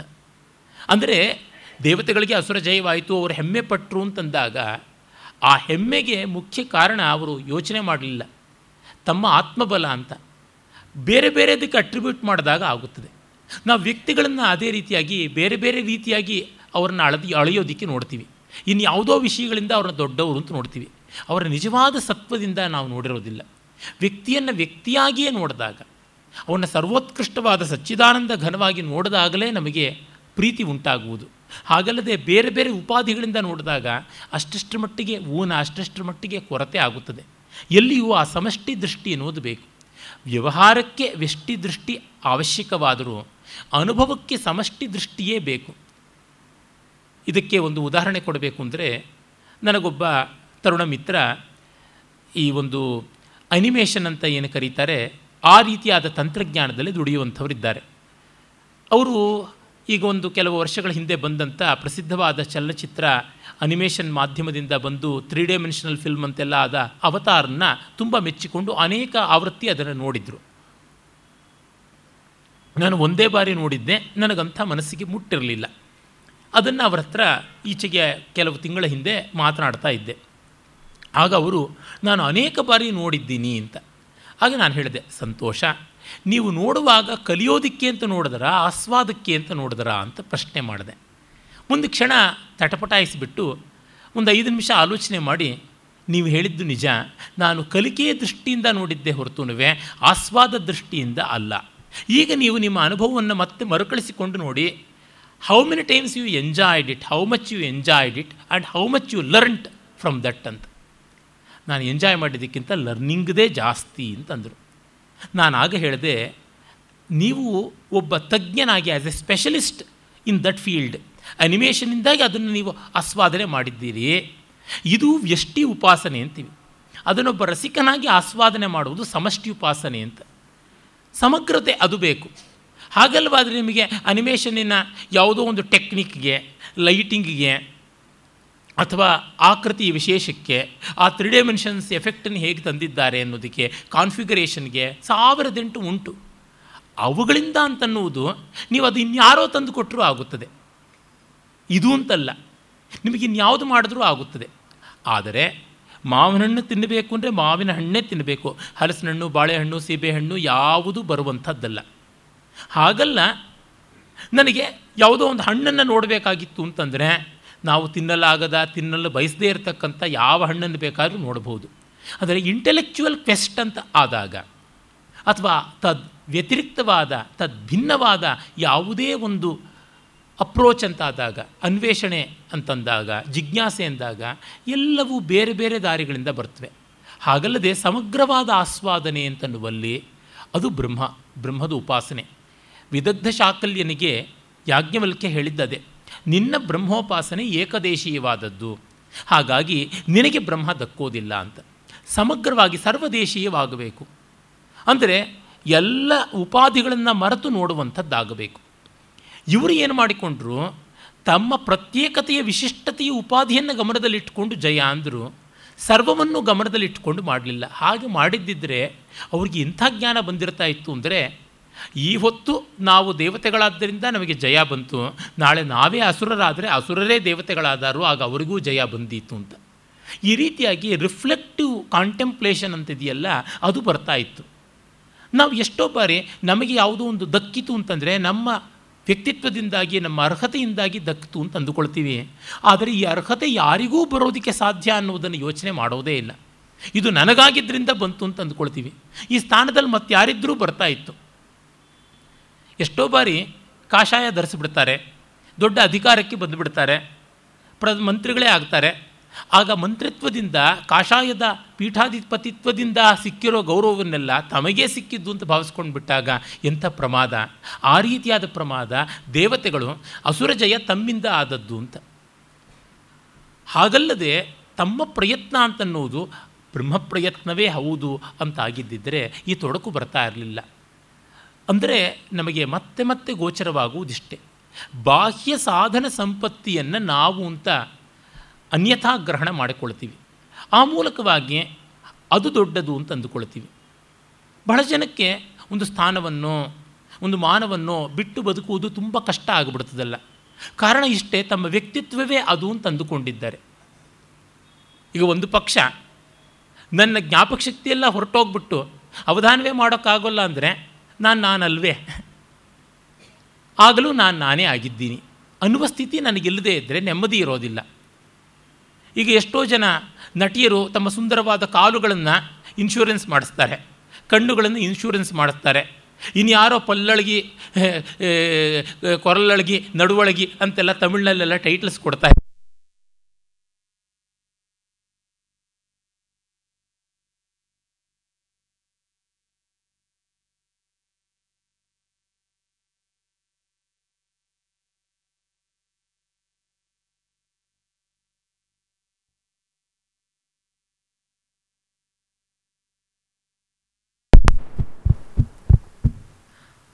ಆ ರೀತಿ ಬೇರೆ ಬೇರೆ ಅಂಗೋಪಾಂಗಗಳಿಂದ ಆಕರ್ಷಣೆ ಮಾಡ್ತಾ ಇದ್ದವರು. ಬಿ. ಸರೋಜಾದೇವಿಗೆ ತಮಿಳುನಾಡವರು ಕಣ್ಣು ಕಣ್ಣಳಗಿ ಅಂತ ಇದ್ದರು ಕೆ. ಆರ್. ವಿಜಯಾಗೆ ಪಲ್ಲಳಗಿ ಅಂತ ಇದ್ದರು ಹಲ್ಲಿನಲ್ಲಿ ಸೌಂದರ್ಯ, ಕಣ್ಣಿನಲ್ಲಿ ಸೌಂದರ್ಯ ಅಂತ. ಆ ರೀತಿಯಾದ ನಟಿಯರು ಎಷ್ಟೋ ಆಯಾ ಅಂಗೋಪಾಂಗಗಳನ್ನು ಇನ್ಶೂರ್ ಮಾಡುವುದು, ಏನೇನೋ ಮಾಡ್ತಾರೆ ಹಿಂದೆ ಯಾವುದೋ ಒಂದು ಬಾಂಡ್ ಸಿನಿಮಾದಲ್ಲಿ ಒಂದು ಮಾಡೆಲ್ಲು ಕಾಲಿನ ಪ್ರದರ್ಶನ ಮಾಡಿದ್ದು, ಆ ಕಾಲನ್ನು ಇನ್ಶೂರ್ ಮಾಡಿದ್ರು ಅಂತ. ಕಡೆಗೆ ಆ ಒಂದು ಪೋಸ್ಟರ್ನಲ್ಲಿ ಅಡ್ವರ್ಟೈಸ್ಮೆಂಟಲ್ಲಿ ಬಂದ ಕಾಲುಗಳು ತನ್ನದು ತನ್ನದು ಅಂತ ಇಬ್ಬರು ನಟಿಯರು ಕಚ್ಚಾಡಿಕೊಂಡ್ರು. ಕಡೆಗೆ ಗೊತ್ತಾಯಿತು ಅದು ಮೂರನೇ ಯಾವುದೋ ಮಾಡೆಲ್ದು ಕಾಲು ಇವರಿಬ್ಬರದು ಅಲ್ಲ ಅಂತ. ಇವೆಲ್ಲ ಉಂಟು. ಅಂದರೆ ತಾವು ಅಸದ್ಗ್ರಹಣ ಅನ್ಯಥಾ ಗ್ರಹಣದಿಂದ ಇನ್ನೆಲ್ಲಿಯೋ ಇದೆ ಮಹತ್ವ ಅಂತ ಅಂದುಕೊಳ್ತಾರೆ. ಹಾಗಲ್ಲ. ಅದು ತಮ್ಮ ಅಂತರಂಗದಲ್ಲಿ, ಬಹಿರಂಗದಲ್ಲಿ ಎಲ್ಲವೂ ಆಗಿರುವ ಬ್ರಹ್ಮದಲ್ಲಿ ಇರುವಂಥದ್ದು ಅಂತ ಅಂದುಕೊಳ್ಳಲ್ಲ. ಒಬ್ಬ ಸಂಗೀತಗಾರ, ಒಳ್ಳೆಯ ಸಂಗೀತ ಕಚೇರಿ ಆದರೆ ಅದು ತನ್ನ ಸಾಮರ್ಥ್ಯ ಅಂತ ಭಾವಿಸಿಕೊಳ್ತಾನೆ. ಸಂಗೀತದ ಸಾಮರ್ಥ್ಯ ಅಲ್ಲವೇ ಅವನಿಗೆ ಎಷ್ಟೇ ಒಳ್ಳೆಯ ಶಾರೀರ ಇದ್ದರು ಎಷ್ಟೇ ಸೊಗಸಾದ ಪಕ್ಕವಾದ್ಯ ಇದ್ದರು ಅವನು ಯಾವುದೋ ಕೆಟ್ಟ ರಾಗ ಹಾಡಿದ್ದಿದ್ರೆ ಆಗ್ತಾ ಇತ್ತ. ಪಾರಂಪರಿಕವಾಗಿ ಬಂದ ಅಮೋಘವಾದ ಯಾವುದೋ ಒಂದು ಘನರಾಗವನ್ನು, ನಯರಾಗವನ್ನು, ರಕ್ತಿರಾಗವನ್ನು ಹಾಡಿದ್ರಿಂದ ಆಯಿತು. ಅಷ್ಟು ಮಾತ್ರವಲ್ಲ, ಇವನ ಕಲೆಯನ್ನು ಆಸ್ವಾದ ಮಾಡೋಕ್ಕೆ ಬಂದಂಥ ಅತ್ಯಂತ ರಸಿಕರಿದ್ದರಿಂದ ಆ ರಸಿಕರ ಮೂಲಕ ಹೃದಯ ಸಂವಾದವಾಗಿ ಆದದ್ದು ಹೌದೋ ಅಲ್ವೋ? ಹಾಗಲ್ಲದೆ ಇವನ ಮನಸ್ಸನ್ನು ಅರಿತುಕೊಂಡು ಹಿಂಬಾಲಿಸುವ, ಉಪದ್ವ್ಯಾಪ ಮಾಡದೇ ಇರುವ ಪಕ್ಕವಾದ್ಯದವರಿಂದ ತಾನೇ ಆಗಿದ್ದು, ಇಂಥ ಒಳ್ಳೆಯ ಬಜಾವಣೆ ಮಾಡಿಕೊಟ್ಟಂಥ ಆಯೋಜಕರಿಂದ ತಾನೇ ಆಗಿದ್ದು, ಈ ಎಲ್ಲ ಕಾರ್ಯಕ್ರಮದ ಮಧ್ಯದಲ್ಲಿ ಯಾವುದೇ ರೀತಿಯಾಗಿ ಆದಿಭೌತಿಕವಾಗಿ, ಆದಿದೈವಿಕವಾಗಿ, ಆಧ್ಯಾತ್ಮಿಕವಾಗಿ, ಉತ್ಪಾತ, ವಿಘ್ನ ಇತ್ಯಾದಿ ಆಗದೆ ವ್ಯವಸ್ಥಿತವಾಗಿ ನಡೆದದ್ದರಿಂದ ತಾನೇ. ಅವತ್ತು ಕರ್ಫ್ಯೂ ಇದ್ದಿದ್ರೆ ಒನ್ ಫಾರ್ಟಿ ಫೋರ್ ಸೆಕ್ಷನ್ ಇದ್ದಿದ್ರೆ ಬಾಂಬ್ ಬ್ಲಾಸ್ಟ್ ಆಗಿದ್ದಿದ್ರೆ, ಅಥವಾ ಟೆರರಿಸ್ಟ್ ಪ್ರಾಬ್ಲಮ್ ಇದೆ ಅಂತ ಯಾರೋ ಒಂದು ಸುಳ್ಳು ಫೋನ್ ಕಾಲ್ ಮಾಡಿದ್ದಿದ್ರೆ, ಅಂತ ನೋಡಿದಾಗ ಎಷ್ಟು ಎಲ್ಲ ಸೇರಿ ಆಗಬೇಕಾದದ್ದು, ಹಾಗಾಗಿ ಆದಲ್ಲಿ ತಾನು ನಿಮಿತ್ತ ಇನ್ನೆಷ್ಟೋ ಬೇರೆ ಎಲ್ಲ ಇತ್ತು ಅಂತ ಸಮಷ್ಟಿಯನ್ನು ಅನುಸಂಧಾನ ಮಾಡುವುದು ಬ್ರಹ್ಮಾನುಸಂಧಾನ ಅಂತ. ತಾನು ಮಾತ್ರ ಇದಕ್ಕೆ ಹೊಣೆ, ಇನ್ಯಾರೂ ಅಲ್ಲ ಅಂತ. ಎಷ್ಟೋ ಬಾರಿ ಈ ಆಧುನಿಕ ಜಗತ್ತಿನಲ್ಲಿ ತನ್ನದು ಸಂಶೋಧನೆ, ತನ್ನದು ಕಾಣಿಕೆ ಅಂತ ಹೇಳುವಂಥದ್ದು ತುಂಬ ಉಂಟು. ಈ ಪೇಟೆಂಟ್ ರೈಟ್ಸ್ ಇವೆಯಲ್ಲ, ಇದು ಎಣೆಮೀರಿ ಈ ಕಡೆ ಹೋಗಿರುವಂಥದ್ದು ನಾವು ನೋಡ್ತೀವಿ. ಅವರು ಶ್ರೀ ಶ್ರೀಗಳು ಎಷ್ಟು ಬೇಕಾದರೂ ಅಂಟಿಸ್ಕೊಳ್ತಾ ಇದ್ದಾರಲ್ಲ ಆರ್ಟ್ ಆಫ್ ಲಿವಿಂಗ್ನ ರವಿಶಂಕರ್ ಅವರು. ಪ್ರಾಣಾಯಾಮವನ್ನು ಸುದರ್ಶನ ಕ್ರಿಯಾ ಅಂತ ಪೇಟೆಂಟ್ ಮಾಡೋಕ್ಕೆ ಹೋಗಿದ್ದರು ಮಂಗಳಾರತಿ ಎತ್ತಿಸ್ಕೊಂಡ್ರು. ಕಂಡ ಕಂಡದ್ದನ್ನೆಲ್ಲ ಪೇಟೆಂಟ್ ಮಾಡುವಂಥದ್ದು. ಎಲ್ಲಿಗೆ ಬಂತು ಅದು? ಇಷ್ಟಕ್ಕೂ ತಾನ ಇಡೀ ಪ್ರಕೃತಿ ಇಡೀ ಸಂಸ್ಕೃತಿ ಅದಲ್ವಾ ಅನ್ನುವ ನಮ್ರತೆ ಬೇಕು ಅಂತ. ಹಾಗಿದ್ದವನು ಲೋಕಕ್ಕೂ ತೊಂದರೆ ಮಾಡೋಲ್ಲ, ತನಗೂ ತೊಂದರೆ ಮಾಡಿಕೊಳ್ಳಲ್ಲ. ಇಸ್ಮ ಅನ್ನೋ ದ್ವಿಜತೆ ಲೋಕ ಲೋಕ ಅನ್ನೋ ದ್ವಿಜತೆ ಚಯ ಅಂತ ನಿನ್ನೆ ಹೇಳಿದನಲ್ಲ. ಈ ಉಪನಿಷತ್ತಿನ ಶಾಂತಿ ಮಂತ್ರ ಅನಿರಾಕರಣಮಸ್ತು, ಅನಿರಾಕರಣಂ ಮೇಸ್ತು ಅನ್ನುವುದದೆ. ಯಾವುದನ್ನೂ ನಿರಾಕರಿಸದೆ, ನಾನೂ ನಿರಾಕೃತನಾಗದೆ ಬಾಳುವಂಥದ್ದು ಅಂತ. ಲಿವಿಂಗ್ ಆ್ಯಂಡ್ ಲೆಟ್ ಲಿವಿಂಗ್ ಅಂತೀವಲ್ಲ, ಆ ರೀತಿಯಾದಂಥದ್ದು. ಇದನ್ನು ಮರೆತದ್ದು ಬ್ರಹ್ಮವನ್ನು ಬಿಟ್ಟದ್ದು ಅನ್ನುವ ಲೆಕ್ಕ. ಹೀಗಾಗಿ ನಿಮ್ಮ ವಿಜಯ ನಿಮ್ಮದಲ್ಲ ಅಂತ ಬ್ರಹ್ಮ ಎಚ್ಚರಿಸೋಕ್ಕೆ ಬಂತು. ಅಂದರೆ ಅಗ್ನಿ ತಾನಾಗಿ ಒಂದು ಹುಲ್ಲುಕಡ್ಡಿಯನ್ನು ಸುಡಲಾರ, ವಾಯು ತಾನಾಗಿ ಒಂದು ಹುಲ್ಲುಕಡ್ಡಿಯನ್ನು ಹಾರಿಸಲಾರ ಅಂತ. ನಾವು ಎಲ್ಲವೂ ನಮ್ಮದೇ ಅಂತ ಅಂದ್ಕೊಳ್ತೀವಿ. ಇದು ದೊಡ್ಡ ದೊಡ್ಡ ಮಟ್ಟದಲ್ಲಿರಲಿ, ಮನೆಯಲ್ಲಿ ನೋಡಿ. ಮಕ್ಕಳು ಹೇಳ್ತಾರೆ, ನಾನು ಕಟ್ಟಿದ್ದು ಮನೆ ಅಂತಾರೆ. ನಿನಗೆ ವಿದ್ಯಾಭ್ಯಾಸ ಕೊಡದೇ ಇದ್ದರೆ ಏನು ದಮ್ಮಡಿ ಸಂಪಾದಿಸ್ತಾ ಇದ್ಯಪ್ಪ, ಏನು ಕಿಸೀತಾ ಇದ್ದೆ ಅಂತಂದರೆ? ಇದು ನಂದು ಅಂತ ಅಂದ್ಕೊಂಡ್ಬಿಡ್ತಾರೆ. ಮಕ್ಕಳಿಗೆ ನಾವೇ ಮಾಡಿದ್ದುಂಟು ಚಿಕ್ಕ ವಯಸ್ಸಿನಲ್ಲಿ. ಅಮ್ಮ ಒಂದು ಚಕ್ಕಲಿಯೋ ಕೋಡುಬಳೆಯೋ ಮಾಡಿದ್ರೆ ನಾನು ಅಣ್ಣನೂ ಹಂಚಿಕೊಂಡು ಇಟ್ಕೊಳ್ತಾ ಇದ್ವಿ. ಇದು ನನ್ನ ಕೋಡುಬಳೆ ಅಂತ. ನನ್ನ ಕೈಗೆ ಬಂದ ತಕ್ಷಣ ನನ್ನದು. ಅದನ್ನು ಡಬ್ಬಿಗೆ ಹಾಕಿ ಇಟ್ಕೊಂಡು ಬಿಡೋದು. ನಮ್ಮ ತಾಯಿ ಪಾಪ ಒಂದು ಡಬ್ಬಿ ತುಂಬ ಬಂದವರಿಗೆ ಅಂತ ಇಡ್ತಾಯಿದ್ರು ಅವ್ರ ಪಾಲು ಅನ್ನೋದು ಬಂದವರಿಗೆ ಅಂತ ಕೊಡ್ತಾ ಇದ್ದಿದ್ದು. ದೊಡ್ಡ ದೊಡ್ಡತನದ ಲಕ್ಷಣ ಹಾಗೆ ಉಂಟು. ಅಂದರೆ ನಮಗೆ ಹೇಳಿದ ತಕ್ಷಣ ಹಾಗೆ ಆಗಿಬಿಡುತ್ತದೆ ಎಷ್ಟೋ ಬಾರಿ ಮನೆಗಳಲ್ಲಿ ಆಸ್ತಿ ವಿಭಾಗ ಅಂತ ಮಾಡುವಾಗ ಮೌಖಿಕವಾಗಿ, ಓರಲ್ ಅಂತ ಏನು ಹೇಳ್ತೀವಿ? ಆ ರೀತಿಯಾಗಿ ಈ ಮನೆ ನಿಂದಪ್ಪ, ಈ ಜಮೀನ ಒಂದು ಈ ಅಂಗಡಿ ಇನ್ನೊಬ್ಬನದು ಅಂತ ಸುಮ್ಮನೆ ಹೇಳಿದರೆ ಸಾಕು. ಆವತ್ತಿಂದ ಮನೆಯಲ್ಲಿ ಏನು ಜರಿದು ಬಿದ್ದೋದ್ರು ಮಿಕ್ಕವ್ರು ಅಂಟಿಸ್ಕೊಳ್ಳಲ್ಲ. ಅವನಿಗಂತೆ ಮನೆ ಅವನು ರಿಪೇರಿ ಮಾಡ್ಕೊಳ್ಳಿ ಅಂತ. ಹೊಲ ಗದ್ದೆ ಎಕ್ಕುಟ್ಟೋಗ್ಬಿಟ್ರೂ ಮಿಕ್ಕವ್ರು ಕೇಳಲ್ಲ. ಅವನದು ಅಂತನ್ನುವಂಥದ್ದು ಅಂದರೆ ಒಂದು ಬಾರಿ ಹೇಳಿದ ತಕ್ಷಣವೇ ಅದು ಮಿಕ್ಕವರದಲ್ಲ ತನ್ನದು. ನನ್ನದಲ್ಲ ಬೇರೆಯವ್ರದ್ದು ಈ ಭಾವ ಬಂದುಬಿಡುತ್ತದಲ್ಲ. ಈ ಪೃಥಕ್ ಜೀವತ್ವ ಇದು ತುಂಬ ಅನ್ಯಾಯಕಾರಿಯಾದಂಥದ್ದು. ಹೀಗಾಗಿ ಬಿಲಾಂಗಿಂಗ್ನೆಸ್ ಇಲ್ಲದೇ ಇರುವಂಥದ್ದನ್ನು ಸಮಷ್ಟಿಗೆ ಅನುಸಂಧಾನವಾಗದೇ ಇರುವುದನ್ನೇ ಆ ಬ್ರಹ್ಮೋಪಾಸನೆ ಅಂತ. ಹಾಗೆ ಆಗುವುದನ್ನು ಬ್ರಹ್ಮೋಪಾಸನೆ ಅಂತ ಹೇಳುತ್ತದೆ.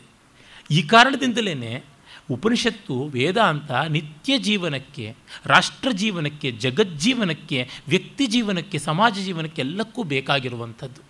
ಮತ್ತೆ ಮತ್ತೆ ನಾವು ನೋಡ್ಕೊಳ್ತಾ ಇರಬೇಕು. ನಮ್ಮ ಪಾಲಿನದು ಏನು? ಜಗತ್ತಿನ ಪಾಲಿನದು ಏನು ಅಂತ. ಎಲ್ಲಿಯೋ ಯಾವುದೋ ಅದು ಮಾಡದೇ ಇದ್ದರೆ ಹೇಗಾಗ್ತಾ ಇತ್ತು? ಡಿ ವಿ ಜಿಯವರು ಕಗ್ಗದಲ್ಲಿ ಬಹಳ ಚೆನ್ನಾಗಿ ಹೇಳ್ತಾರಲ್ಲ, ಹಸಿರು ನಳದಳಿಸ್ತಕ್ಕಂಥ ಹುಲ್ಲಿನ ಬಣ್ಣ ನೀರಿನದೇ, ಮಣ್ಣಿನದೇ, ಸೂರ್ಯನದೇ, ಗಾಳಿಯದೇ, ನೋಡುವ ನಿನ್ನ ಕಣ್ಣಿನದೇ ಪುಣ್ಯ ಯಾವುದು ಅಂತ. ಹುಲ್ಲಿಗೆ ಹಸಿರು ಎಲ್ಲಿಂದ ಬಂತು? ಎಷ್ಟು ಕಡೆಯಿಂದಲೂ ಬಂದಿರಬಹುದು. ಪ್ರತಿಯೊಂದೂ ಅದಕ್ಕೆ ಪಾಲುದಾರಿಕೆ ಮಾಡಿಕೊಂಡಿವೆ. ಹಾಗಿರುವಾಗ ನನ್ನದು ಅಂತ ನಾನು ಏನು ಹೇಳಲಿ? ಇವತ್ತು ಭಾಷೆಯನ್ನು ನನ್ನದು ಅನ್ಲೆ, ಲಿಪಿಯನ್ನು ನನ್ನದು ಅಂದಲೆ ಹಾಳೆಯನ್ನು ನನ್ನದು ಅಂದಲೆ ಮಸಿಯನ್ನು ನನ್ನದು ಅಂತಂದಲೆ ಆಲೋಚನೆಗಳನ್ನು ನನ್ನದು ಅಂತಂದಲೆ ಯಾವುದನ್ನು ಹೇಳೋಣ, ಎಲ್ಲವೂ ಪರಂಪರೆಯಲ್ಲಿರ್ತಕ್ಕಂಥದ್ದು. ಆ ಕಾರಣದಿಂದಲೇ ನಮ್ಮ ಪ್ರಾಚೀನರು ಬಹಳ ಭಕ್ತಿ ಗೌರವಗಳಿಂದ ನಮ್ಮದು ಅನ್ನುವುದು ಯಾವುದು? ಡಿ ವಿ ಜಿಯವ್ರದ್ದು ಬಹಳ ಚೆನ್ನಾದ ನಿವೇದನದ ಒಂದು ಗೀತೆ ಉಂಟು, ನನ್ನದು ಯಾವುದಯ್ಯ ಎನ್ನಯ್ಯ ದೊರೆ, ನಿನ್ನದು ಯಾವುದಯ್ಯ ಅಂತ. ನನ್ನದು ಅನ್ನೋದು ಯಾವುದಿದೆ? ಕಡೆಯಲ್ಲಿ ನೋಡಿದಾಗ ಏನೂ ಇಲ್ಲವಲ್ಲ ಅಂತ ಅನಿಸುತ್ತದೆ.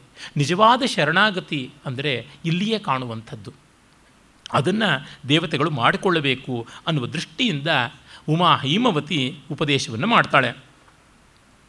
ಹಾಗಾಗಿ ಬ್ರಹ್ಮವಸ್ತುವನ್ನು ಅವನು ಅರ್ಥ ಮಾಡಿಕೊಂಡ. ಅವನು ಹೇಗೆ ಅರ್ಥ ಮಾಡಿಕೊಂಡ ಅನ್ನುವಂಥದ್ದನ್ನು ಉಪನಿಷತ್ ಹೇಳೋಲ್ಲ. And there lies the beauty of Upanishad. ಗೊತ್ತಾಯಿತು, ನಾವು ಮಾಡಿದ ತಪ್ಪು ಏನು ಅಂತ. ಎಲ್ಲಕ್ಕೂ ಸೇರುವ ಕ್ರೆಡಿಟನ್ನು ನಮ್ಮದು ಅಂತ ನಾವು ತೆಗೆದುಕೊಂಡು ಬಿಟ್ವಿ. ಅದು ಬಹಳ ದೊಡ್ಡ ಅಪರಾಧ. ಅದು ಒಂದು ರೀತಿ ಹಗಲು ದರೋಡೆ ನೋಡು ನೋಡ್ತಾನೆ ನಮ್ಮದು ಅಂತ ಮಾಡಿಕೊಂಡಿದ್ದು. ಅಂತಹ ಮಹಾ ಸಾಧ್ವಿ ಮದಾಮ್ ಕ್ಯೂರಿ ತಾನು ರೇಡಿಯಮ್ಮು, ಪೊಲೋನಿಯಮ್ಮು ಇರ್ಡಿಯಮ್ಮು ಯಾವುದಕ್ಕೂ ಕೂಡ ಪೇಟೆಂಟ್ ಕ್ಲೈಮ್ ಮಾಡಲಿಲ್ಲ. ಪ್ರಕೃತಿ ರಹಸ್ಯವನ್ನು ನನ್ನದು ಅಂತ ನಾನು ಹೇಗೆ ಇಟ್ಟುಕೊಳ್ಳಲಿ ಅಂತ. ಡಾಕ್ಟರ್ ಪದ್ಮಾ ಸುಬ್ರಹ್ಮಣ್ಯಮ್ಮು ನೂರ ಎಂಟು ಕರಣಗಳನ್ನು ತಮ್ಮದು ಅಂತ ಪೇಟೆಂಟ್ ಮಾಡಿಕೊಳ್ಳಲಿಲ್ಲ ಏನಿಲ್ಲ, ಒಂದು ವಕ್ರವಾಗಿ ಕೈ ಕಾಲು ಸುತ್ತಿಟ್ಟುಬಿಟ್ರೆ ಅದನ್ನು ಯೋಗಾಸನವನ್ನು ತಮ್ಮ ಪೇಟೆಂಟ್ ಅಂತ ಮಾಡ್ಕೊಳ್ಳೋಂಥ ಬೇಕಾದಷ್ಟು ಧೂರ್ತರಿರುವಾಗ ಅವ್ರು ಹೇಳಿದರು I am not a creator I am only a recreator ಇದು ಪದ್ಮ ಸುಬ್ರಹ್ಮಣ್ಯಂ ಅವ್ರ ಮಾತು. ರಿಕ್ರಿಯೇಟರ್ ಅನ್ನೋದಕ್ಕೆ ತುಂಬ ಅದ್ಭುತವಾದ ಅರ್ಥ ಉಂಟು. ನಾನೊಬ್ಬ ಕಲಾವಿದೆ ರಿಕ್ರಿಯೇಷನ್ ಎಂಟರ್ಟೈನ್ಮೆಂಟ್ ಕೊಡ್ತೀನಿ ಎನ್ನುವುದರ್ಥ ನಾನು ಕೇವಲ ಅನುವಾದಿ, ವಾದಿ ಅಲ್ಲ. ಅಲ್ಲಮ ಪ್ರಭುಗಳ ಬಗೆಗೆ ಮಹಾಕಾವ್ಯವನ್ನು ಬರೆದಂಥ ಚಾಮರಸ ಹೇಳ್ತಾನಲ್ಲ, ದೇಗುಲವೇ ಮಾತಾಡಿದಂತೆ ಅಂತ ತೋರುತ್ತದೆ. ನಾವು ದೇವಾಲಯದ ಮುಂದೆ ನಿಂತುಕೊಂಡು ಜೋರಾಗಿ ಮಾತನಾಡಿದರೆ ಪ್ರತಿಧ್ವನಿಯಿಂದ ಆದರೆ ದೇಗುಲವ ಮಾತಾಡಿದ್ದು, ಇನ್ಯಾರೋ ಮಾತಾಡಿದ್ದು ಪ್ರತಿಧ್ವನಿ ಆ ರೀತಿಯಲ್ಲಿ ಅಂತ. ಲಕ್ಷ್ಮೀಶ ಹೇಳ್ತಾನಲ್ಲ, ಸುರಪುರದ, ದೇವಪುರದ ಲಕ್ಷ್ಮೀರಮಣನ ಕೈಯಲ್ಲಿ ವೀಣೆ ಇದ್ದಂತೆ ನಾನು, ವೀಣೆ ತಾನಾಗಿ ನುಡಿಯೋಲ್ಲ ಇನ್ನೊಬ್ಬ ನುಡಿಸಿದ್ರೆ ನುಡಿಯತಕ್ಕಂಥದ್ದು ಅಂತ. ಈ ಒಂದು ಭಾವ ಇಂದ್ರನಿಗೆ ತಾನಾಗಿ ಬಂತು. ಅದು ಉಪದೇಶದಿಂದ ಅಲ್ಲ ರಿಯಲೈಸೇಷನಿಂದ ಆದದ್ದು. ಅದು ಬ್ರಹ್ಮಜ್ಞಾನ. ಉಪದೇಶದಿಂದ ಆದರೆ ಅದು ಕೇವಲ ಒಂದು ಪೀಸ್ ಆಫ್ ಇನ್ಫಾರ್ಮೇಷನ್ ಆಗುತ್ತದೆ. ತನಗಾಗಿ ಅರಿವಾಯಿತು. ಹಾಗಾಗಿ ಅವನು ಸಹ್ಯೇನ ಪ್ರಥಮೋ ವಿದಾಂಚಕಾರ ಬ್ರಹ್ಮೇತಿ. ಮಿಕ್ಕವರು ದೇವತೆಗಳು ಅದನ್ನು ಕಂಡರು. ಇವನು ಅದನ್ನು ಮುಟ್ಟಿದನಂತೆ ಪಸ್ಪರ್ಶ. ಬ್ರಹ್ಮವನ್ನು ಮುಟ್ಟಿದ ಅಂತಂದರೆ ಹಿ ಫೆಲ್ಟ್ ಅನ್ನುವಂಥದ್ದು. ಫೀಲಿಂಗ್ ಅಂತಂದರೆ ಸಂವೇದನೆ, ಅನುಭವಜನ್ಯವಾದದ್ದು ಅಂತ. ಈ ಕಾರಣದಿಂದಲೇ ದೇವತೆಗಳಲ್ಲಿ ಅವನು ಹಿರಿಯನಾದ ಅಂತ. ಹಾಗಾಗಿ ಪ್ರಥಮೋ ವಿಧಾಂಚಕಾರ. ತಸ್ಯೇಷ ಆದೇಶೋ ಯದೇ ತದ್ವಿದ್ಯುತೋ ವ್ಯದ್ಯುತತ ಇತ್ಯೇತನ್ ಅಮೀಮಿಷದ ಇತ್ಯಧಿದೈವತಂ. ಆ ಬ್ರಹ್ಮದ ವಿಷಯದಲ್ಲಿ ತಸ್ಯೇಷ ಆದೇಶ, ಇದೊಂದು ಆದೇಶ ಉಂಟು. ಏನಂದರೆ ಅದು ಮಿಂಚಿನಂತೆ ಹೊಳೆದು ಮಾಯವಾಗುತ್ತದೆ ಅಂತ. ಅಂದರೆ ಕ್ಷಿಪ್ರವಾಗಿ ತೋರಿಕೊಂಡು ಮಾಯವಾಗುತ್ತದೆ. ಇದು ಅಧಿದೈವತ ಅಂತ. ಅಧಿದೈವತ ಅಂತಂದರೆ ಒಂದು ಸಂಕೇತ ಅನ್ನುವ ಅರ್ಥ. ಅಧ್ಯಾತ್ಮ ಅಂದರೆ ಒಂದು ಅನುಭವ ಅಂತ. ಇಲ್ಲಿ ಅಧಿದೈವತ, ಅಧ್ಯಾತ್ಮ ಎರಡರಲ್ಲೇ ಹೇಳಿದ್ದಾರೆ. ಅಧಿದೈವತದಿಂದ ನಮಗೆ ಉಪಾಸನೆಗೊಂದು ಆಯಾಮ ಸಿಗುತ್ತದೆ. ಅಧ್ಯಾತ್ಮದಿಂದ ಅನುಭವ ಅನ್ನೋದು ದಕ್ಕುತ್ತದೆ. ಎರಡೂ ನಮಗೆ ಬೇಕು. ಅಂದರೆ ಹೊರಗೆ ಒಂದು ಮೂರ್ತಿ ಬೇಕು, ಅದು ಅಧಿದೈವತ. ಆ ಮೂರ್ತಿ ನಮ್ಮ ಅನುಭವಕ್ಕೆ ಬರಬೇಕು, ಅದು ಅಧ್ಯಾತ್ಮ. ಅಂದರೆ ಮಿಂಚಿನಂತೆ ಮಾಯವಾಗುತ್ತದೆ ಅಂತ. ಒಂದು ಅವೇರ್ನೆಸ್ ಜಗ್ಗಂತ ಹೊಳೆಯುತ್ತದೆ ತಲೆಗೆ.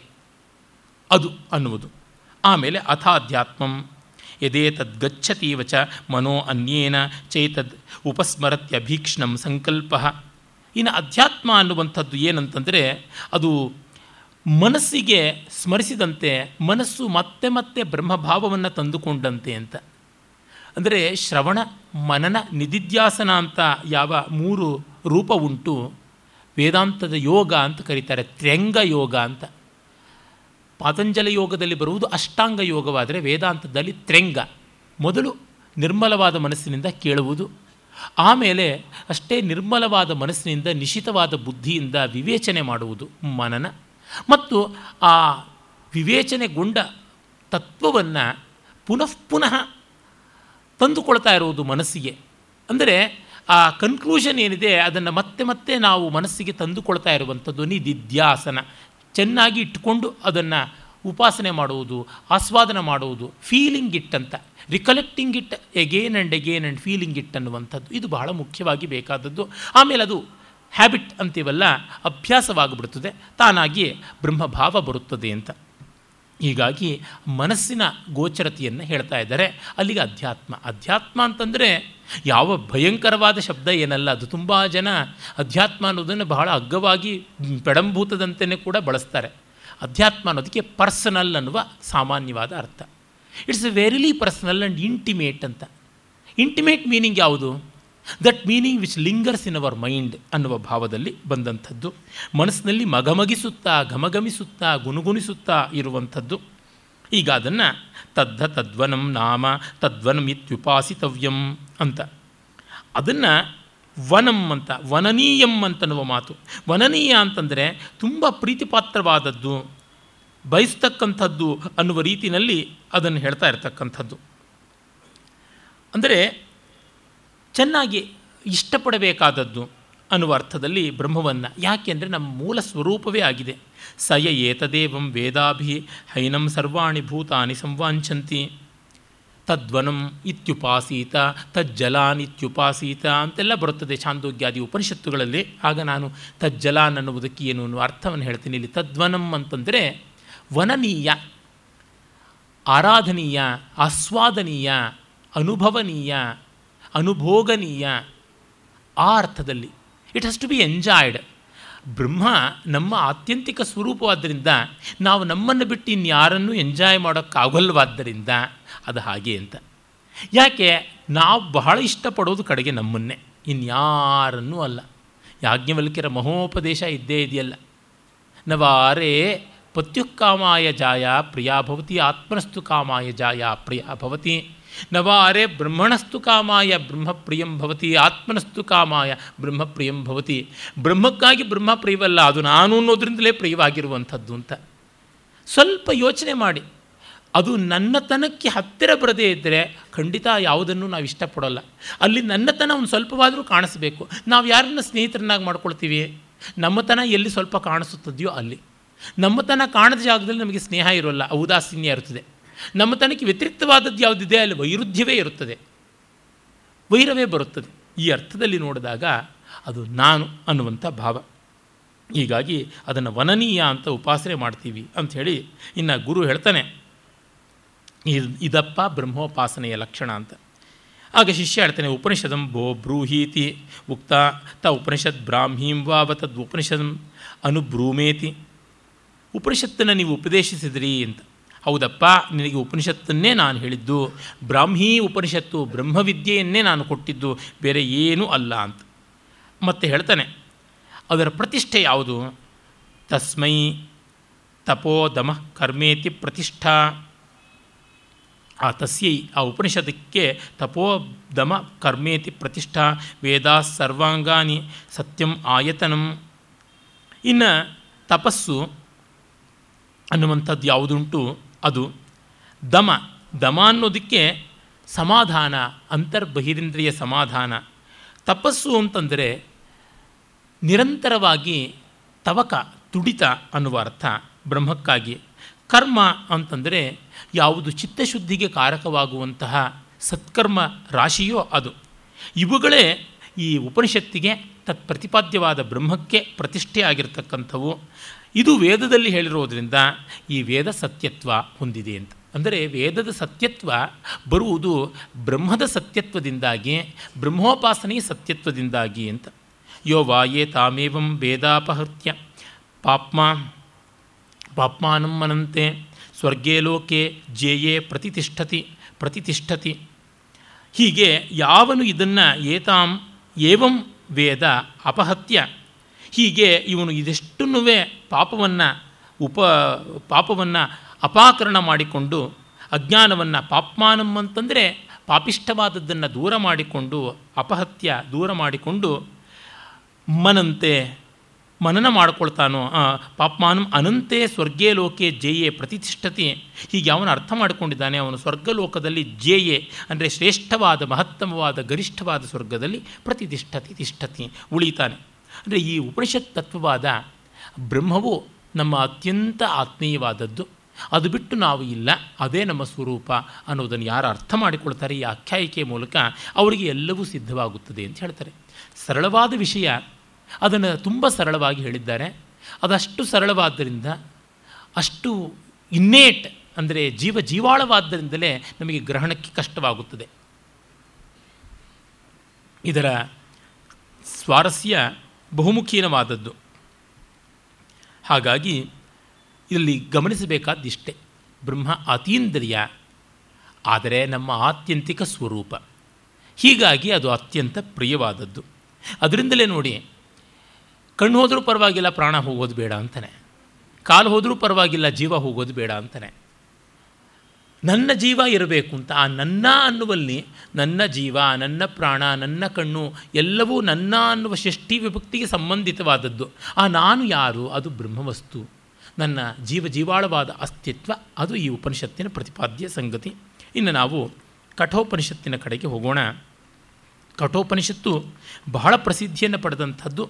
ಇದು ಕೂಡ ಸಂಹಿತೋಪನಿಷತ್ತುಗಳಲ್ಲಿ ಒಂದು ಅಂತ ಹೆಸರಾಗಿರುವಂಥದ್ದು. ಯಜುರ್ವೇದ ಕೃಷ್ಣ ಯಜುರ್ವೇದಕ್ಕೆ ಸಂಬಂಧಪಟ್ಟಂಥದ್ದು. ನಾವೀಗ ಶುಕ್ಲಜುರ್ವೇದದ ಈಶವನ್ನು ನೋಡಿದ್ವಿ. ಹಾಗೆಯೇ ಸಾಮವೇದದ ಕೇನವನ್ನು ಅಥವಾ ತಲವಕಾರವನ್ನು ಕಂಡ್ವಿ.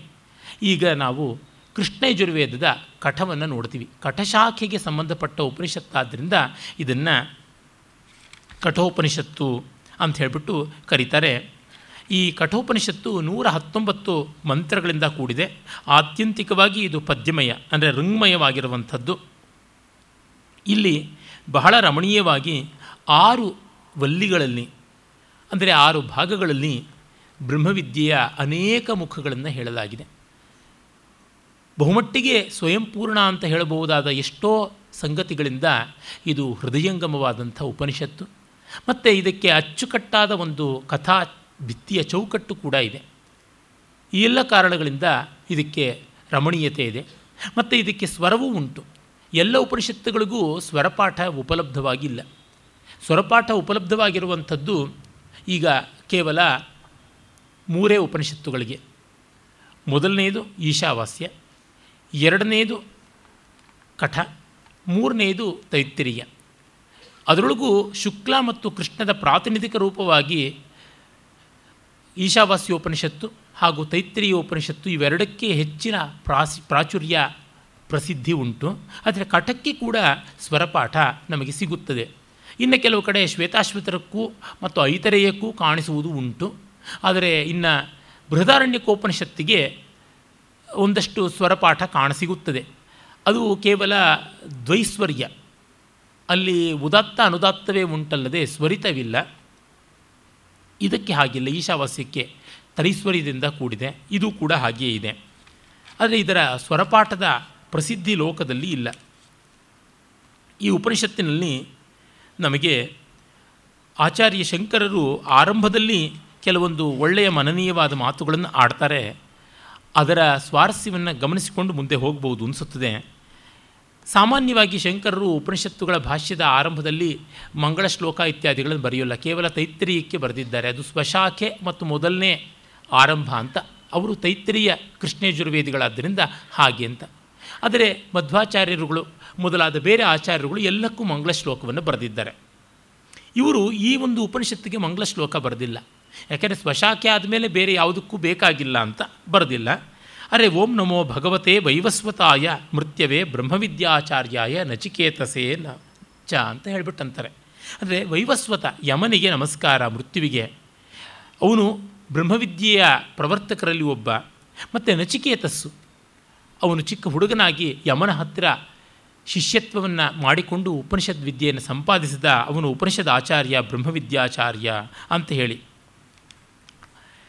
ಆಮೇಲೆ ಇಲ್ಲಿ ಅವರು ಆರಂಭದಲ್ಲಿಯೇ ಉಪನಿಷತ್ತಿನ ಲಕ್ಷಣವನ್ನು ಹೇಳ್ತಾರೆ. ಮೊದಲಿಗೆ ನಾನು ಹೇಳಿದ್ದೀನಿ, ಆ ಒಂದು ವಿ ಅನ್ನುವಂತಹ, ಉಪನಿಷತ್ ಅನ್ನುವಂಥದ್ದು, ನಿ ಉಪ, ನಿ ಶಡ್ಲ್ ಅನ್ನುವ ಧಾತುವನ್ನು ಕೊಟ್ಟು, ವಿಶರಣೆ ಅನ್ನುವ ಅರ್ಥವನ್ನು ಕೊಟ್ಟು, ಎಲ್ಲ ಮಾಯಾ ಜಾಲವನ್ನು, ಅಜ್ಞಾನ ಗ್ರಂಥಿಯನ್ನು ಬಿಡಿಸುವಂಥದ್ದು ಅಂತೆಲ್ಲ ಹೇಳ್ತಾರೆ. ಅದರ ಜೊತೆಯಲ್ಲಿ ಅವರು ಅನುಬಂಧ ಚತುಷ್ಟಯವನ್ನು ಹೇಳ್ತಾರೆ. ಅದು ಸ್ಮರಣೀಯವಾದಂಥದ್ದು. ಇವುಗಳೆಲ್ಲ ಶಾಸ್ತ್ರಪೂರ್ತಿಗಾಗಿ ಇವೆ. ಅದು ನಮಗೆ ಗೊತ್ತಿಲ್ಲದೇ ಬಂದುಬಿಟ್ಟಿರುತ್ತದೆ. ಇಲ್ಲದೇ ಇದ್ದರೆ ಅದು ಫಲ ಪ್ರಯೋಜನ ಆಗುವುದಿಲ್ಲ. ಆದರೂ ಸಾಂಕೇತಿಕವಾಗಿ ಭಾಷ್ಯದ ಮೂಲಕವಾಗಿ ಹೋಗ್ತಾ ಇದ್ದಿದ್ದರಿಂದಾಗಿ ಆ ವಿವರಗಳನ್ನು ಹೇಳ್ತೀನಿ. ಇದು ಯಾವ ವಿದ್ಯೆಗೂ ಪ್ರಯೋಜನಕ್ಕೆ ಬರುತ್ತದೆ?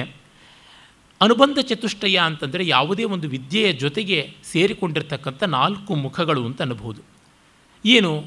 ಅಧಿಕಾರಿ, ವಿಷಯ, ಸಂಬಂಧ, ಪ್ರಯೋಜನ ಅಂತ ಹೇಳಿಬಿಟ್ಟು.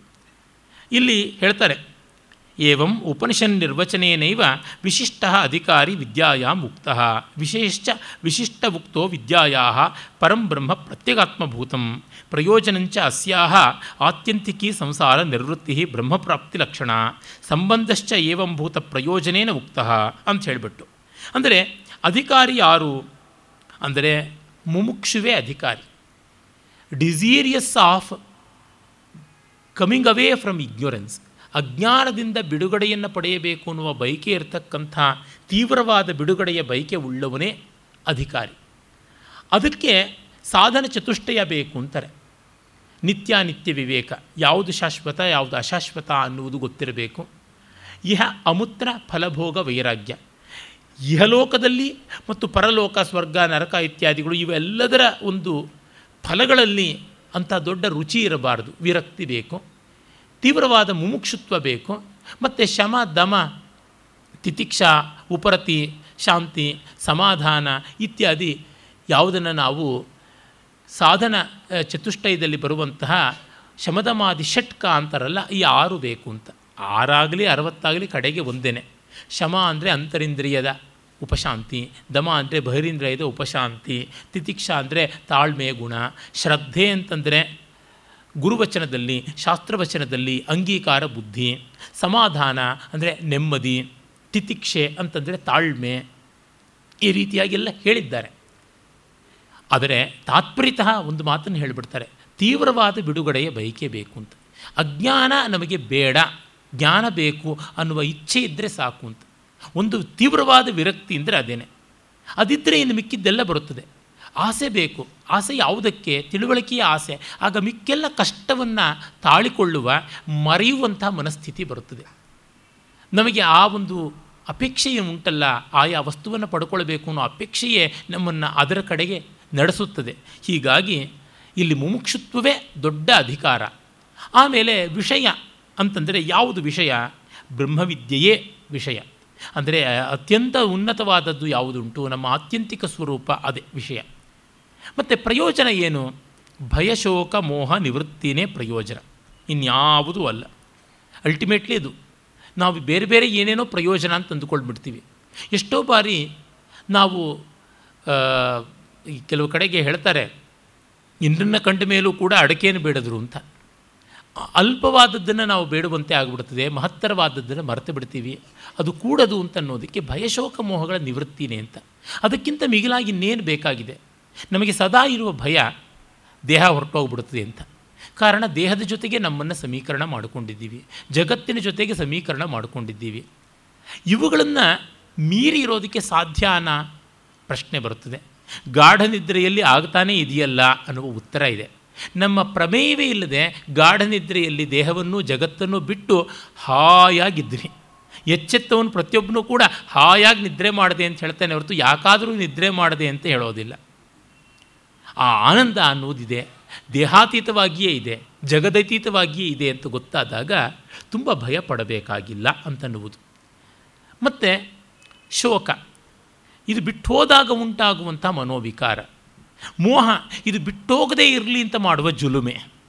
ಇದು ಭಯಶೋಕ ಮೋಹಗಳನ್ನು ದಾಟುಕೊಳ್ಳುವಂಥದ್ದು ಪ್ರಯೋಜನ. ಇನ್ನು ಸಂಬಂಧ ಅಂತಂದರೆ ಯಾವುದು? ಅಂದರೆ ಬೋಧ್ಯ ಬೋಧಕ ಸಂಬಂಧ ಜ್ಞಾಪ್ಯ ಜ್ಞಾಪಕ ಸಂಬಂಧ, ಪ್ರಾಪ್ಯ ಪ್ರಾಪಕ ಸಂಬಂಧ. ಬೋಧಿಸುವವನು ಒಬ್ಬ, ಬೋಧಿಸಲ್ಪಡುವವನು ಒಬ್ಬ. ಅಂದರೆ ಟೀಚರ್ ಸ್ಟೂಡೆಂಟ್ ಆದಂಥದ್ದು. ಮತ್ತು ರಿಮೈಂಡರ್ ಆ್ಯಂಡ್ ರಿಮೆಂಬರೆನ್ಸ್ ಅಂತ, ಜ್ಞಾಪ್ಯ ಜ್ಞಾಪಕ ಸಂಬಂಧ.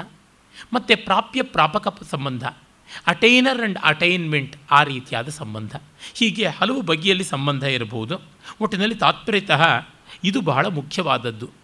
ಈ ಅನುಬಂಧ ಚತುಷ್ಟಯ ಅನ್ನೋದು ನಮ್ಮ ಅರಿವಿಲ್ಲದೆಯೇ ನಮ್ಮ ಅಂತರಂಗದಲ್ಲಿ ನಿಶ್ಚಯವಾದ ಮೇಲೆ ಉಪನಿಷತ್ತಿಗೆ ನೇರವಾಗಿ ಹೋಗಬಹುದು. ಈ ಉಪನಿಷತ್ತಿನ ಶಾಂತಿ ಮಂತ್ರ ಕೇನೋಪನಿಷತ್ನ ಕೇನೋಪನಿಷತ್ತಿನಲ್ಲಿ ಬರುವ ಸಹನಾವವತು ಸಹನೋಭುನಕ್ತು ಅದೇ ಇರುವಂಥದ್ದು. ಈಗ ನಾವು ಮೊತ್ತ ಮೊದಲ ಮಂತ್ರಕ್ಕೆ ಬರ್ತೀವಿ. ಆ ಮಂತ್ರಗಳ ಎಲ್ಲ ವಿವರಗಳಿಗೆ ನಾನು ಹೋಗಲಾರೆ. ಯಾಕೆಂದರೆ ನೂರ ಹತ್ತೊಂಬತ್ತು ಮಂತ್ರಗಳಿರುವುದರಿಂದ ಪ್ರಮುಖವಾದ ಮಂತ್ರಗಳನ್ನು ಓದಿಕೊಳ್ತಾ ಬರ್ತೀನಿ. ಆದರೆ ಯಾವ ಜಿಜ್ಞಾಸ್ಯವಾದ ವಿಷಯವನ್ನು ಬಿಡದೆ ಬರ್ತೀನಿ. ಉಪನಿಷತ್ತು ಆರಂಭ ಮಾಡುತ್ತದೆ ಉಷನ್ಹ ವೈ ವಾಜಶ್ರವಸ ಸರ್ವ ವೇದ ಸಂದದೋ ತಸ್ಯ ನಚಿಕೇತ ನಾಮ ಪುತ್ರ ಆಸ. ವಾಜಶ್ರವಸ ಅಂತ ಒಬ್ಬ ಇದ್ದ. ಅವನು ಸರ್ವವೇದ ಸಂ ದದೌ, ತನ್ನ ಸರ್ವಸ್ವವನ್ನು ದಾನ ಮಾಡ್ದ. ಅವನಿಗೆ ನಚಿಕೇತಸ್ಸು ಅನ್ನುವಂಥ ಒಬ್ಬ ಮಗ ಇದ್ದ ಅಂತ. ಅಂದರೆ ನೇರವಾಗಿ ಕಥೆಯನ್ನು ಮೀಡಿಯಾ ಇನ್ ರೆಸ್ ಅಂತ ಕರೀತಾರಲ್ಲ, ಪಾಶ್ಚಾತ್ಯ ಮಹಾಕಾವ್ಯಗಳಲ್ಲಿ ಆ ರೀತಿಯಾಗಿ ಶುರು ಮಾಡಿಬಿಟ್ಟಿದ್ದಾರೆ. ವಾಜಶ್ರವಸ ಅಂತ ಒಬ್ಬ ಇದ್ದ, ಅವನಿಗೆ ನಚಿಕೇತ ಅಂತ ಮಗ, ಅವನು ಸರ್ವಸ್ವವನ್ನು ದಾನ ಕೊಟ್ಟ. ಯಾಕೆ?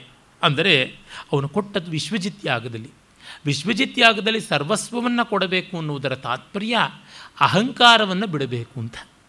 ಆದರೆ ಇವನು ಅಹಂಕಾರವನ್ನು ಬೆಳೆಸ್ಕೊಳ್ಳೋದಕ್ಕೇನೆ ಸರ್ವಸ್ವವನ್ನು ದಾನ ಮಾಡಿದ್ದಾನೆ ಅಂತ. ನೋಡಿ, ಇವರು ಎಷ್ಟು ದೊಡ್ಡವರು ಅಂತಂದರೆ ತಮ್ಮ ಡಿಗ್ರಿಗಳನ್ನೆಲ್ಲವನ್ನೂ ವಾಪಸ್ ಕೊಟ್ಟುಬಿಟ್ಟಿದ್ದಾರೆ ಅವರು ಕೊಟ್ಟಿರ್ತಕ್ಕಂಥ ಡಿಗ್ರಿಗಳು ಇಂಥವು ಅಂತ one two three four five six ಅಂತ ಹಾಕ್ತಕ್ಕಂಥದ್ದು ಇವರು ನೋಡಿ ಪದ್ಮಭೂಷಣವನ್ನು ರಿಜೆಕ್ಟ್ ಮಾಡಿದ್ದಾರೆ. ಅಂತ ಮತ್ತೆ ಮತ್ತೆ ಹೇಳ್ತಾ ಇದ್ದರೆ ಅದೇ ದೊಡ್ಡ ಕ್ವಾಲಿಫಿಕೇಷನ್ ಆಗುತ್ತದಲ್ಲ. ಆ ರೀತಿಯಾಗಿ ಅಹಂಕಾರ ಬಿಡುವುದಕ್ಕಾಗಿ ಮಾಡುವ ಯಜ್ಞವನ್ನು ಮಾಡ್ತಾ ಇದ್ದೀನಿ ಅಂತ ಮತ್ತೆ ಮತ್ತೆ ಹೇಳಿಕೊಂಡ್ರೆ. ಉದಾಹರಣೆಗೆ ಆಯಾ ಯಜ್ಞವನ್ನು ಮಾಡಿದವನಿಗೆ ಆಯಾ ಯಜ್ಞದ ಉಪಾಧಿಯನ್ನು ಹೆಸರಿನ ಪಕ್ಕ ಸೇರಿಸ್ಕೊಳ್ಬೋದು ಅಂತಾರೆ. ಉದಾಹರಣೆಗೆ ಅಗ್ನಿಚಯನ ಗರುಡ ಚಯನ ಇತ್ಯಾದಿಗಳನ್ನು ಮಾಡಿದವರಿಗೆ ಚಯನ ಅಂತ ಸರ್ನೇಮ್ ಬರುತ್ತದೆ.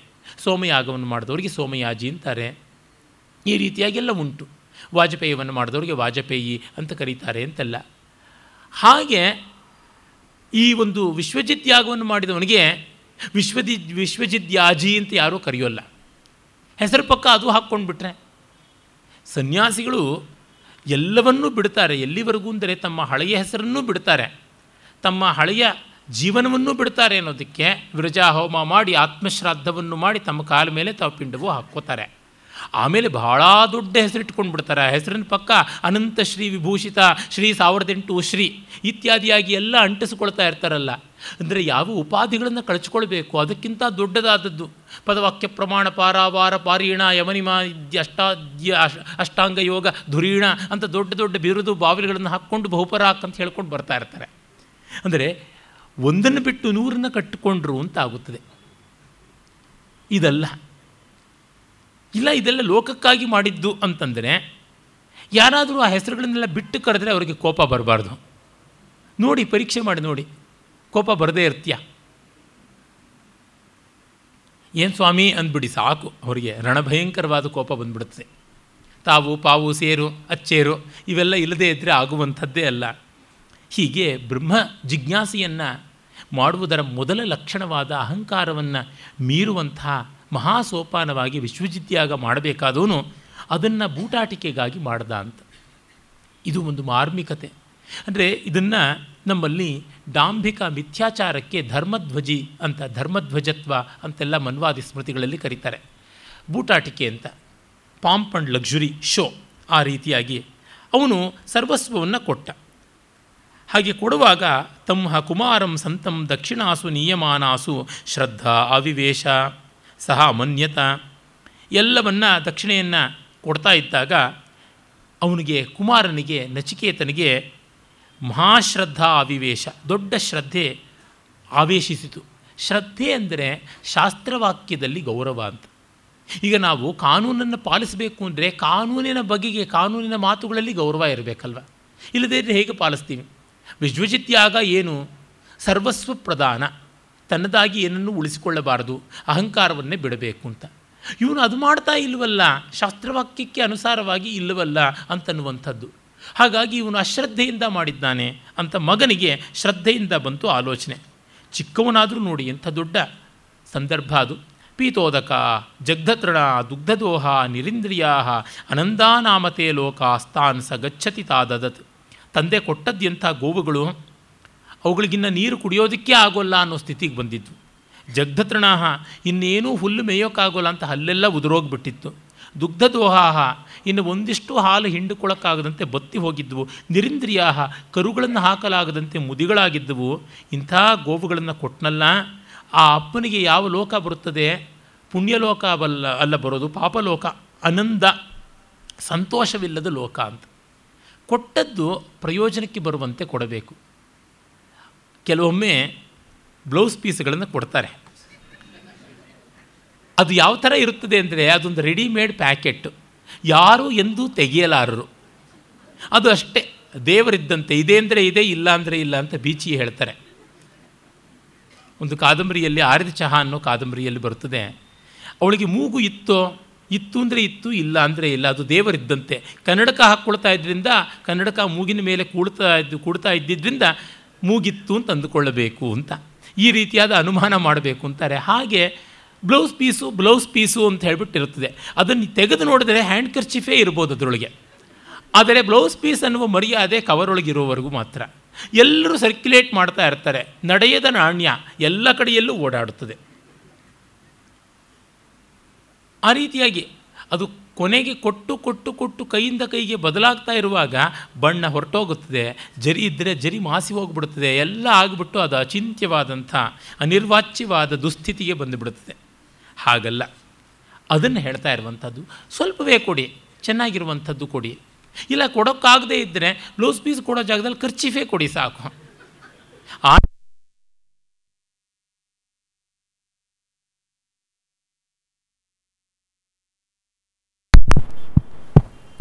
ಆನೆ ಕೊಡುವ ಜಾಗದಲ್ಲಿ ಆಡನ್ನು ಕೊಟ್ಟರೂ ಪರವಾಗಿಲ್ಲ. ಆಡು ಗಟ್ಟುಮುಟ್ಟಾಗಿರಬೇಕು. ಇದು ಅಲ್ಲಿಯ ನಚಿಕೇತನಿಗೆ ಇದ್ದಂಥ ಒಂದು ಕಳಕಳಿ. ಹಾಗಾಗಿ ಅವನು ಕೇಳ್ತಾನೆ, ಸಹೋವಾಚ ಪಿತರಂ ತತ ಕಸ್ಮೈ ಮಾಂ ದಾಸ್ಯಸೀತಿ, ದ್ವಿತೀಯಂ ತೃತೀಯಂ ತಮ್ಮ ಹೋವಾಚ ಮೃತ್ಯವೇತ್ವಾ ದದಾಮೀತಿ. ಆಗ ಅಪ್ಪನು ಕೇಳ್ತಾನೆ, ನಿನ್ನ ಸರ್ವಸ್ವದಲ್ಲಿ ನಾನೂ ಒಬ್ಬ ಅಲ್ವಾ? ನನ್ನನ್ನು ಯಾರ ಕೊಡ್ತೀಯಾ? ಒಮ್ಮೆ, ಇಮ್ಮೆ, ಮುಮ್ಮೆ ಕೇಳ್ತಾನೆ. ತಂದೆಗೆ ರೇಗ್ ಹೋಗ್ಬಿಡುತ್ತದೆ. ಬಹು ನಾಮೇಮಿ ಪ್ರಥಮೋ ಬಹು ನಾಮೇಮಿ ಮಧ್ಯಮ. ಕಿಂ ಸ್ವಿದ್ ಅಯಮಸ್ಯ ಕರ್ತವ್ಯಂ ಎನ್ಮಯಾದ್ಯ ಕರಿಷ್ಯತಿ. ತಂದೆ ಕೋಪ ಮಾಡಿಕೊಂಡು ಮೃತ್ಯವೇ ದದಾಮಿ ಅಂದುಬಿಟ್ಟ ಯಮನಿಗೆ ನಿನ್ನನ್ನು ಕೊಟ್ಟಿದ್ದೀನಿ ಅಂತ. ತತ್ಕ್ಷಣವೇ ಮಗ ಅಂದುಕೊಳ್ತಾನೆ. ನಾನು ತುಂಬ ಜನರ ಪೈಕಿ ಮೊದಲನೇವನಾಗಿ ಹೋಗ್ತಾ ಇದ್ದೀನಿ. ತುಂಬ ಜನರಲ್ಲಿ ಮಧ್ಯಮನಾಗಿ ಹೋಗ್ತಾ ಇದ್ದೀನಿ. ತುಂಬ ಜನರಲ್ಲಿ ನಾನು ಹೋಗಿ ಸೇರ್ತಾ ಇದ್ದೀನಿ. ನನ್ನಿಂದ ಏನು ಕರ್ತವ್ಯ ಆಗಬಹುದು ಬಹೂನಾಮೇಮಿ ಮಧ್ಯಮ ಕಿಂಸ್ವಿದ್ ಯಮಸ್ಯ ಕರ್ತವ್ಯಂ ಎನ್ಮಯಾದ್ಯ ಕರಿಷ್ಯತಿ. ಯಮ ನನ್ನನ್ನು ಯಾತಕ್ಕಾಗಿ ನಿಯೋಜನೆ ಮಾಡ್ತಾನೆ, ಏನು ಮಾಡ್ತಾನೆ ಅಂತಂದುಕೊಳ್ತಾನೆ ಅಂತ. ಅಂದರೆ ಇದಕ್ಕೆ ಮೊದಲನೇವನಾಗಿ, ಮಧ್ಯಮನಾಗಿ ಅನ್ನೋದಕ್ಕೆ ಭಾಷ್ಯಕಾರರುಗಳು ಹೇಳ್ತಾರೆ, ನಾನು ಒಳ್ಳೆಯ ಶಿಷ್ಯನಾಗುವಲ್ಲಿ ಮೊದಲನೇವನಾಗಿದ್ದೀನಿ. ಮತ್ತು ಹಾಗಲ್ಲವಾದರೆ ನಾನು ಮಧ್ಯಮನಾಗ್ತೀನಿ ಎಂದೂ ಅಧಮ ಆಗೋದಿಲ್ಲ. ಅಂಥವನು ನಾನು ಯಮಲೋಕಕ್ಕೆ ಹೋದರೆ ಹೇಗಿರಬೇಕು? ಹಾಗಿರ್ತೀನಿ. ಯಾವ ಥರ ಇರಬೇಕು? ಆ ಥರ ಇರ್ತೀನಿ. ನಾನು ಬೇಸರ ಮಾಡಿಕೊಳ್ಳಲಿಲ್ಲ ತಪ್ಪನ್ನು ತಿಳ್ಕೊಳ್ಳೋದಿಲ್ಲ. ಯಮ ನನ್ನಿಂದ ಏನನ್ನು ನಿರೀಕ್ಷೆ ಮಾಡ್ತಾನೋ ಮಾಡಲಿ. ನಾನಂತೂ ನನ್ನ ತಂದೆಯ ಯಜ್ಞ ಪೂರ್ಣಕ್ಕಾಗಿ ಹೋಗ್ತೀನಿ ಅಂತ ಅಂದುಕೊಂಡ ಅಂತ. ಯಮಲೋಕಕ್ಕೆ ನೇರವಾಗಿ ಹೊರಟೋಗ್ಬಿಟ್ಟ ಅಂತಲೂ ಕಥೆ ಹೇಳುತ್ತದೆ. ಹೊರಟೋಗ್ತಾನೆ ಅಲ್ಲಿ. ನೋಡಿದರೆ ಯಮ ಇಲ್ಲ ಅಲ್ಲಿ. ವೈವಶ್ವ ವೈಶ್ವಾನರಹ ಪ್ರವಿಶ್ಯತಿ. ಅತಿಥಿರ್ಬ್ರಾಹ್ಮಣೋ ಗೃಹಾನ್ ತಸ್ಯೈತಾಂ ಶಾಂತಿಂ ಕುರ್ವಂತಿ ಹರ ವೈವಸ್ವತೋದಕಂ ಯಮಲೋಕಕ್ಕೆ ಹೋಗಿ ಮೂರು ದಿವಸ ಅಲ್ಲಿದ್ದು ಬಿಟ್ಟ. ಕಥೆ ಓಟದಲ್ಲಿ ಓಡಿದೆ. ಉಪನಿಷತ್ತಿಗೆ ತತ್ವ ಮುಖ್ಯವಾಗಿ ಕಥೆಯನ್ನು ಬಹಳ ಸಂಕ್ಷೇಪದಲ್ಲಿ ಹೇಳ್ತಾ ಇದೆ. ಹಾಗಾಗಿ ಯಮಲೋಕಕ್ಕೆ ನೇರವಾಗಿ ಹೊರಟೇ ಹೋಗ್ಬಿಟ್ಟ. ಹೊರಟೋದವನು ಏನು ಮಾಡ್ದ? ಸ ಏವ ಮುಕ್ತ ಪಿತಾ ಆತ್ಮನಃ ಸತ್ಯತಾಯೇ ಪ್ರೇಷಯಾಮಾಸ ಸ ಚ ಯಮಭವನಂ ಗತ್ವಾ ತಿಸ್ರೋ ರಾತ್ರಿರ್ವಾಸ ಯಮೇ ಪ್ರೋಷಿತೆ ಪ್ರೋಷ್ಯಂ ಪ್ರೋಷ್ಯ ಆಗತಂ ಯಮಂ ಅಮಾತ್ಯ ಭಾರ್ಯ ವಾ ಉಚುಹು ಬೋಧಯಂತಹ ಯಮಲೋಕಕ್ಕೆ ಹೋಗಿ ಮೂರು ದಿವಸ ಅಲ್ಲಿಯೇ ಇದ್ದ, ಮೂರು ರಾತ್ರಿ ಅಲ್ಲಿಯೇ ಇದ್ದ, ಯಮ ಆನ್ ಅಫಿಷಿಯಲ್ ಡ್ಯೂಟಿ ಎಲ್ಲಿಗೋ ಹೋಗಿದ್ದ. ಆಗ ಆ ಯಮನಿಗೆ ಅಲ್ಲಿದ್ದವರು ಹೇಳ್ತಾರೆ, ಯಾರು ಅಂತ ಬರುವುದಿಲ್ಲ, ಕೆಲವರು ಅಶರೀರವಾಣಿ ಅಂತ ಕೂಡ ಹೇಳ್ತಾರೆ ವೈಶ್ವಾನರ ಪ್ರವಿಶತಿ ಅತಿಥಿರ್ ಬ್ರಾಹ್ಮಣೋ ಗೃಹಾನ್. ಅಗ್ನಿಯೇ ಈ ಬ್ರಾಹ್ಮಣ ಅತಿಥಿಯ ರೂಪದಲ್ಲಿ ಮನೆಗೆ ಬಂದಿರತಕ್ಕಂಥದ್ದು. ತಸ್ಯೈತಾಗಂ ಶಾಂತಿಂ ಕುರುವಂತಿ, ಅವನಿಗೆ ಉಪಶಾಂತಿಯನ್ನು ಮಾಡಬೇಕು. ಅಭ್ಯಾಗತನಿಗೆ, ಅತಿಥಿಗೆ ಗೃಹಮೇಧಿ, ಅಂದರೆ ಗೃಹಸ್ಥನಾದವನು ಹೋಸ್ಟ್, ಗೆಸ್ಟಿಗೆ ಕೊಡಬೇಕಾದ ಗೌರವ ಯಾವುದುಂಟು? ಅದಕ್ಕಾಗಿ ವೈವಸ್ವತ ಹರ ಉದಕಂ. ಇವನಿಗೆ ಅರ್ಘ್ಯ ಪಾದ್ಯ, ಆಚಮನೀಯ ಇತ್ಯಾದಿಯಾಗಿ ಕೊಡು ಅಂತ. ಆ ತತ್ಕ್ಷಣವೇ ಮಾಡಬೇಕು. ಇಲ್ಲದೇ ಇದ್ದರೆ ಆಶಾ ಪ್ರತೀಕ್ಷೆ ಸಂಗತಗಂ ಸೂನೃತಾಂ ಚೇಷ್ಟಾಪೂರ್ತೆ ಪುತ್ರಪಶೋಗಂಶ ಸರ್ವಾನ್ ಏತದ್ವೃಂಕ್ತೆ ಪುರುಷಸ್ಯಾಲ್ಪಮೇಧಸೋ ಯಸ್ಯಾನಶ್ ಯಸ್ಯಾನಶ್ನನ್ ವಸತಿ ಬ್ರಾಹ್ಮಣೋ ಗೃಹೆ. ಯಸ್ಯ ಅನಶ್ನನ್ ವಸತಿ ಬ್ರಾಹ್ಮಣೋ ಗೃಹೆ. ಯಾರ ಮನೆಯಲ್ಲಿ ಅತಿಥಿಯಾದವನು ಏನೂ ಆಧಾರವಿಲ್ಲದೆ ಇರ್ತಾನಲ್ಲ, ಅವನದೇನಾಗ್ಬಿಡ್ತದೆ ಅಂತಂದರೆ ಇಷ್ಟಾಪೂರ್ತೆ ಪುತ್ರ ಪಶುಶ್ಚ ಸರ್ವಾನ್ ಏತತ್ ವೃಂಕ್ತೆ ಅವನ ಇಷ್ಟಾಪೂರ್ತಗಳನ್ನು, ಅಂದರೆ ಲೌಕಿಕ, ವೈದಿಕ ಸತ್ಕರ್ಮಗಳಿಂದ ಬಂದ ಪುಣ್ಯಗಳನ್ನು, ಹೆಂಡಿರು ಮಕ್ಕಳನ್ನು, ಪಶು, ಪಕ್ಷಿ ಮೊದಲಾದ ಚರಾಚರ ಆಸ್ತಿ ಯಾವುದಿದೆ, ಅದೆಲ್ಲವನ್ನೂ ಕೂಡ ನುಂಗಿ ನೊಣದು ಬಿಡ್ತಾನೆ ಅತಿಥಿ ಅಂತ. ಇಲ್ಲಿ ಮುಂದೆ ಒಂದು ಸ್ವಾರಸ್ಯ ಬರುತ್ತದೆ. ಅದೇನೆಂದರೆ ಮೂರು ದಿನ, ಮೂರು ರಾತ್ರಿಗಳಲ್ಲಿ ನೀನು ಏನನ್ನೂ ಸ್ವೀಕರಿಸಲಿಲ್ವಲ್ಲ, ಏನನ್ನು ಸ್ವೀಕರಿಸಿದೆ ಅಂತಂದರೆ ಅಂತ ನಾಚಿಕೇತು ಉಪಾಖ್ಯಾನ ಅಂತ ಪುರಾಣಾದಿಗಳಲ್ಲಿ ಬರುತ್ತದೆ. ಮೊದಲನೇ ದಿವಸ ನಿನ್ನ ದನಕರುಗಳನ್ನು ಸ್ಥಿರಚರಾಸ್ತಿಗಳನ್ನು ತಿಂದೆ. ಎರಡನೇ ದಿವಸ ನಿನ್ನ ಹೆಂಡತಿ ಮಕ್ಕಳನ್ನು ತಿಂದೆ. ಮೂರನೇ ದಿವಸ ನಿನ್ನ ಪುಣ್ಯಗಳನ್ನೇ ತಿಂದೆ ಅಂತ ನಚಿಕೇತ ಹೇಳ್ತಾನೆ ಅಂತ. ಅಂದರೆ ತಾತ್ಪರ್ಯ ಏನು? ಮನೆಗೆ ಬಂದವರು ಒಬ್ಬರು ಮೂರು ದಿನ ಏನೂ ಇಲ್ಲದೇ ಇದ್ದರೆ ಇಷ್ಟನ್ನು ನಾವು ಕಳ್ಕೊಳ್ತೀವಿ ಅಂತ.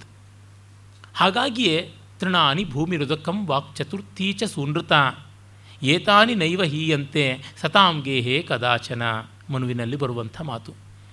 ಒಂದು ಹುಲ್ಲು ಚಾಪೆ, ಒಂದು ಹುಲ್ಲು ರಾಶಿ ಅಥವಾ ನೆಲ, ಒಂದು ಲೋಟ ನೀರು, ಅದೂ ಇಲ್ಲ ಅಂದರೆ ಒಂದು ಒಳ್ಳೆಯ ಮಾತು, ಇದಂತೂ ಸಜ್ಜನರ ಮನೆಯಲ್ಲಿ ಇಲ್ಲ ಅಂತ ಇಲ್ಲ. ಎಂದೂ ಇದು ಇದ್ದೇ ಇರುತ್ತವೆ. ನೈವ ಹೀಯಂತೆ ಸತಾಂಗೇಹೆ ಎಂದೂ ಇಲ್ಲದಂತೆ ಇರುವುದಿಲ್ಲ ಅಂತ. ಆ ಮಾತ್ರದ ಒಂದು ಸರಳವಾದ ಸ್ನೇಹ, ವಿಶ್ವಾಸ, ಪ್ರೀತಿ ಅನ್ನುವುದು ಆತಿಥ್ಯವಾಗಿ ಬೇಕು. ಅದರೊಳಗೂ ಅತಿಥಿ ಅಂತಂದರೆ ತಿಥಿ ಇಲ್ಲದೆ ಬರ್ತಾನೆ, ಅಪಾಯಿಂಟ್ಮೆಂಟ್ ಇಲ್ಲದೆ ಬರ್ತಾನೆ, ಬಂದವನಿಗೆ ಈ ಗೌರವವನ್ನು ಸಲ್ಲಿಸಬೇಕು ಅನ್ನುವಂಥದ್ದು. ಆಮೇಲೆ ಯಮನಿಗೆ ಇದು ಉಂಟು ಅಂತಂದರೆ ಇನ್ನು ಮಿಕ್ಕವರ ಗತಿ ಏನು? ತಿಸ್ರೋ ರಾತ್ರಿ ಯದವಾತ್ಸೀಸ್ ಗೃಹೇ ಮೇ ಅನಶ್ನನ್ ಬ್ರಹ್ಮನ್ ಅತಿಥಿ ನಮಸ್ಯ. ನಮಸ್ತೆಸ್ತು ಬ್ರಹ್ಮನ್ ಸ್ವಸ್ತಿ ಮೇಸ್ತು ತಸ್ಮಾತ್ ಪ್ರತಿತ್ರೀನ್ ವರಾನ್ ವೃಣೀಶ್ವ. ಯಮ ಹೇಳ್ತಾನೆ, ಅಪ್ಪ ನೀನು ನಮಸ್ಕಾರಾರ್ಹನಾದ ಬ್ರಾಹ್ಮಣ, ಅತಿಥಿ ಮನೆಗೆ ಬಂದಿದ್ದೀಯಾ? ಮೂರು ರಾತ್ರಿ ಹಸ್ತು ಬಾಯಾರಿ ಇದ್ದೀಯಾ? ನಿನಗೆ ನಮಸ್ಕಾರ. ನಿನಗೆ ಈ ಮೂರು ರಾತ್ರಿಗಳ ಹಗಲುಗಳ ನಿರಶನಕ್ಕಾಗಿ ಮೂರು ವರ ಕೊಡ್ತೀನಿ ಅಂತ. ಅಂದರೆ ಒಬ್ಬ ಪುಟ್ಟ ಒಟು ಯಮನ ಹತ್ತಿರಕ್ಕೆ ಬಂದರೆ ಯಮನಿಗೆ ಎಷ್ಟು ಭಯ ಆಯಿತು ಅಂತ.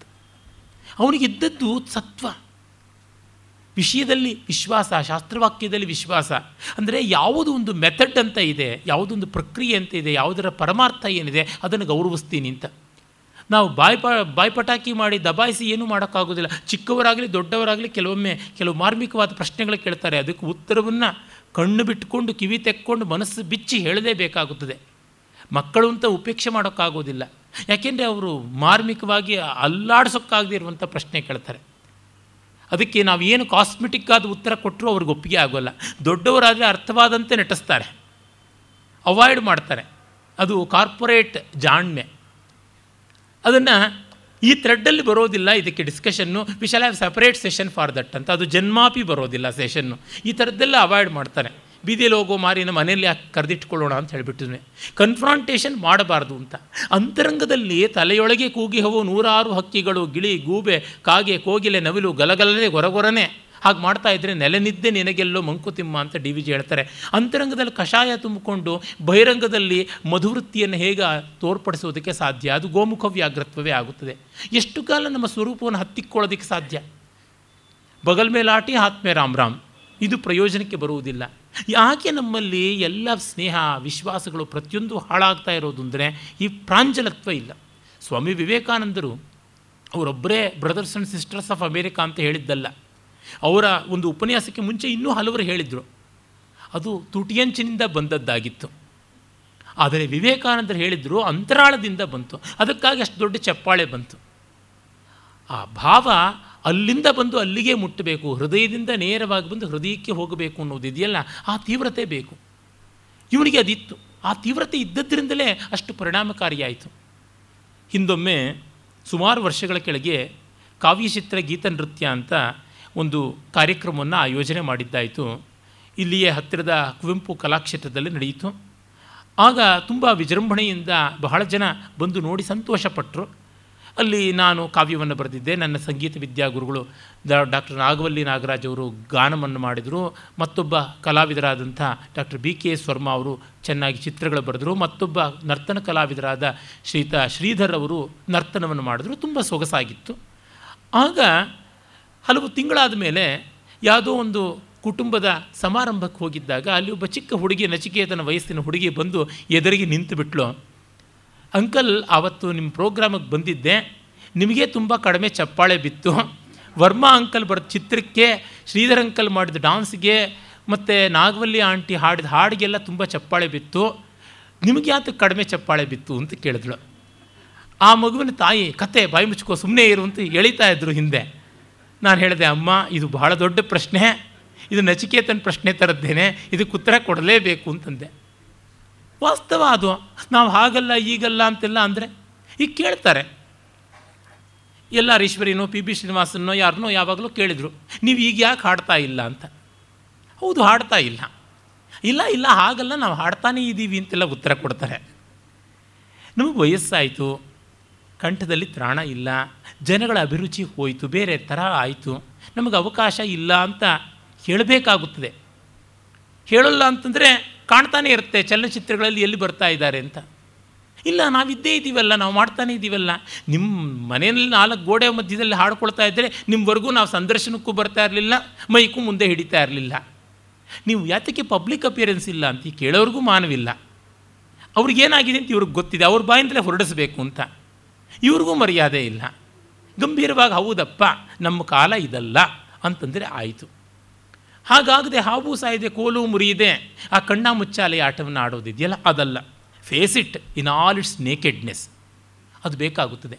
ನಾನು ಹೇಳಿದೆ, ಹೌದಮ್ಮ, ನನ್ನ ಕಲೆಗಷ್ಟೇ ನನ್ನ ವಿದ್ಯೆಯ ಲಕ್ಷಣವೇ ಅದು. ಹೆಚ್ಚು ಜನಕ್ಕೆ ಬೇಗ ಮುಟ್ಟುವಂಥದ್ದಲ್ಲ. ಇವತ್ತು ಜಗತ್ತಿನಲ್ಲಿ ಏಳು ಸಾವಿರ ಭಾಷೆಗಳಿವೆ ಅಂತಾರೆ. ನಮ್ಮ ಭಾರತದಲ್ಲಿಯೇ ಏಳ್ನೂರು ಭಾಷೆಗಳಿವೆ, ಉಪಭಾಷೆಗಳಿವೆ ಅಂತಾರೆ. ಹಾಗಿರುವಾಗ ಏಕದೇಶೀಯವಾದ ಒಂದು ಕನ್ನಡದಲ್ಲಿ ನಾನು ಹೇಳುವ ಕವಿತೆ, ಎಷ್ಟು ಜನಕ್ಕೆ ತಲುಪೀತು? ಆದರೆ ಚಿತ್ರಕ್ಕೆಲ್ಲ ಒಂದೇ ಭಾಷೆ ಇರುವುದು.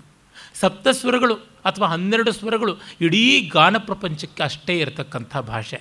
ಅದಕ್ಕಿನ್ನೇನು ಪ್ರತ್ಯೇಕ ಪ್ರಯತ್ನ ಬೇಡ, ಅನುವಾದಕರು ಬೇಕಾಗೋಲ್ಲ ಸಂಗೀತಕ್ಕೆ. ನೃತ್ಯಕ್ಕೂ ಅನುವಾದಕರು ಬೇಡ. ಕಣ್ಣಿದ್ದವರಿಗೆಲ್ಲ ನೃತ್ಯ ಚಿತ್ರಗಳಾಗುತ್ತದೆ, ಕಿವಿಯಿದ್ದವರಿಗೆಲ್ಲ ಸಂಗೀತ ಆಗುತ್ತದೆ.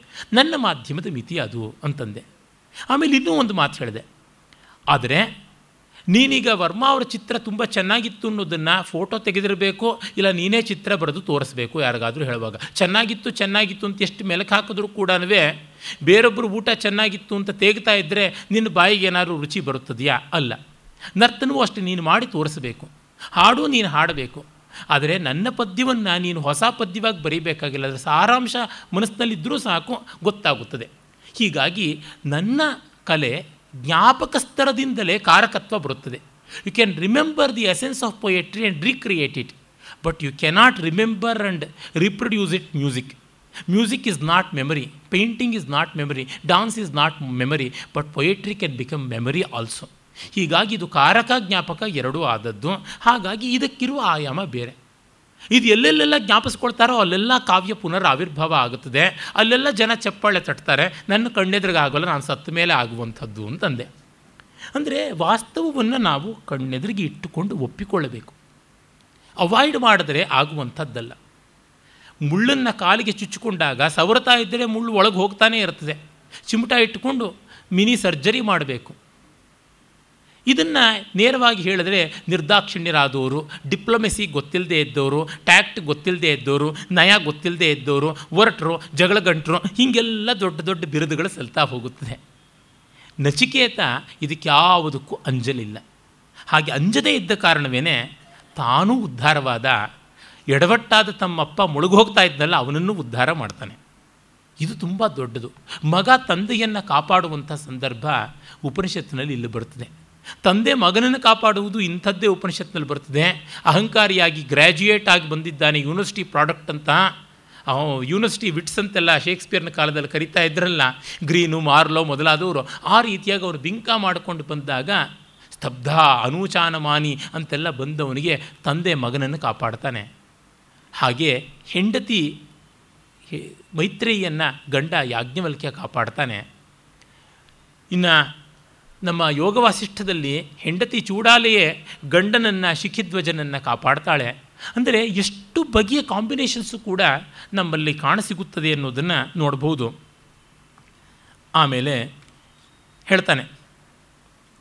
ಶಾಂತ ಶಾಂತಸಂಕಲ್ಪ ಸುಮನ ಯಥಾ ಸ್ಯಾದ್ ವೀತಮನ್ಯು ಗೌತಮೋ ಮಾಭಿಮೃತ್ಯೋ ತ್ವತ್ಪ್ರಸೃಷ್ಟಂ ಮಾಭಿವದೇತ್ ಪ್ರತೀತ ಏತಸ್ತ್ರಯಾಣಾಂ ಪ್ರಥಮಂ ವರಂ ವೃಣೆ ಹೇಳ್ತಾನೆ. ತಂದೆಯೇ ಮೃತ್ಯುವೆ. ನನ್ನ ತಂದೆ ಗೌತಮ ಗೋತ್ರೀಯನಾದಂಥವನು ವಾಜಶ್ರವಸ. ವಾಜ ಅಂದರೆ ಅವನ ಅನ್ನದಾನದಿಂದಾಗಿ ಶ್ರವಸ್ ಎಲ್ಲ ಕಡೆಗೂ ಕೇಳಿಸ್ತಾ ಇತ್ತು ಅವನ ಕೀರ್ತಿ ಅಂತ. ಅದು ಒಂದು ರೀತಿಯಾಗಿ ಪ್ರಾಪಗಂಡ ಮಾಡಿಕೊಂಡಿದ್ದವನು ಅಂತ ಅನ್ನುವ ಅರ್ಥ ಬರ್ತದೆ. ಹಾಗಾಗಿ ಅವನು ಶಾಂತ ಸಂಕಲ್ಪ. ಎಲ್ಲ ಸಂಕಲ್ಪಗಳನ್ನೂ ಮೀರಿದವನಾಗಿರಲಿ ಅಂತ. ನಹ್ಯ ಸನ್ಯಸ್ತ ಸಂಕಲ್ಪ, ಯೋಗೀ ಭವತಿ ಕಶ್ಚನ ಅಂತ ಗೀತೆಯಲ್ಲಿ ಕೃಷ್ಣ ಹೇಳ್ತಾನಲ್ಲ. ಸಂಕಲ್ಪಗಳನ್ನು ಪ್ರಪೋಸಿಷನ್ಸ್ ಆ್ಯಂಡ್ ಡಿಸ್ಪೊಸಿಷನ್ಸನ್ನು ಬಿಟ್ಟವನೇ ನಿಜವಾಗಿ ದೊಡ್ಡವನು ಅಂತ ಅವನು ಹಾಗಾಗಲಿ. ಸುಮನಾಹ, ಪ್ರಸನ್ನವಾದ ಮನಸ್ಸಿನವನಾಗಲಿ. ವೀತಮನ್ಯು ನನ್ನ ಮೇಲಿನ ಕೋಪ ಇಟ್ಕೊಂಡಿದ್ನಲ್ಲ, ನಿನ್ನ ಯಮಲೋಕ ಕಟ್ಟಿಬಿಡ್ತೀನಿ ಅಂತಂದನಲ್ಲ. ಯಾಕೆಂದರೆ ಈ question the very validity of this ತಂದೆ ಮಾಡುವ ತಪ್ಪನ್ನು ತಪ್ಪು ಅಂತ ಸುಮ್ಮನೆ ಕೂತ್ಕೊಳ್ಳಲಿಲ್ಲ ಕೇಳುವ ಧೈರ್ಯವನ್ನು ಮಾಡ್ದ.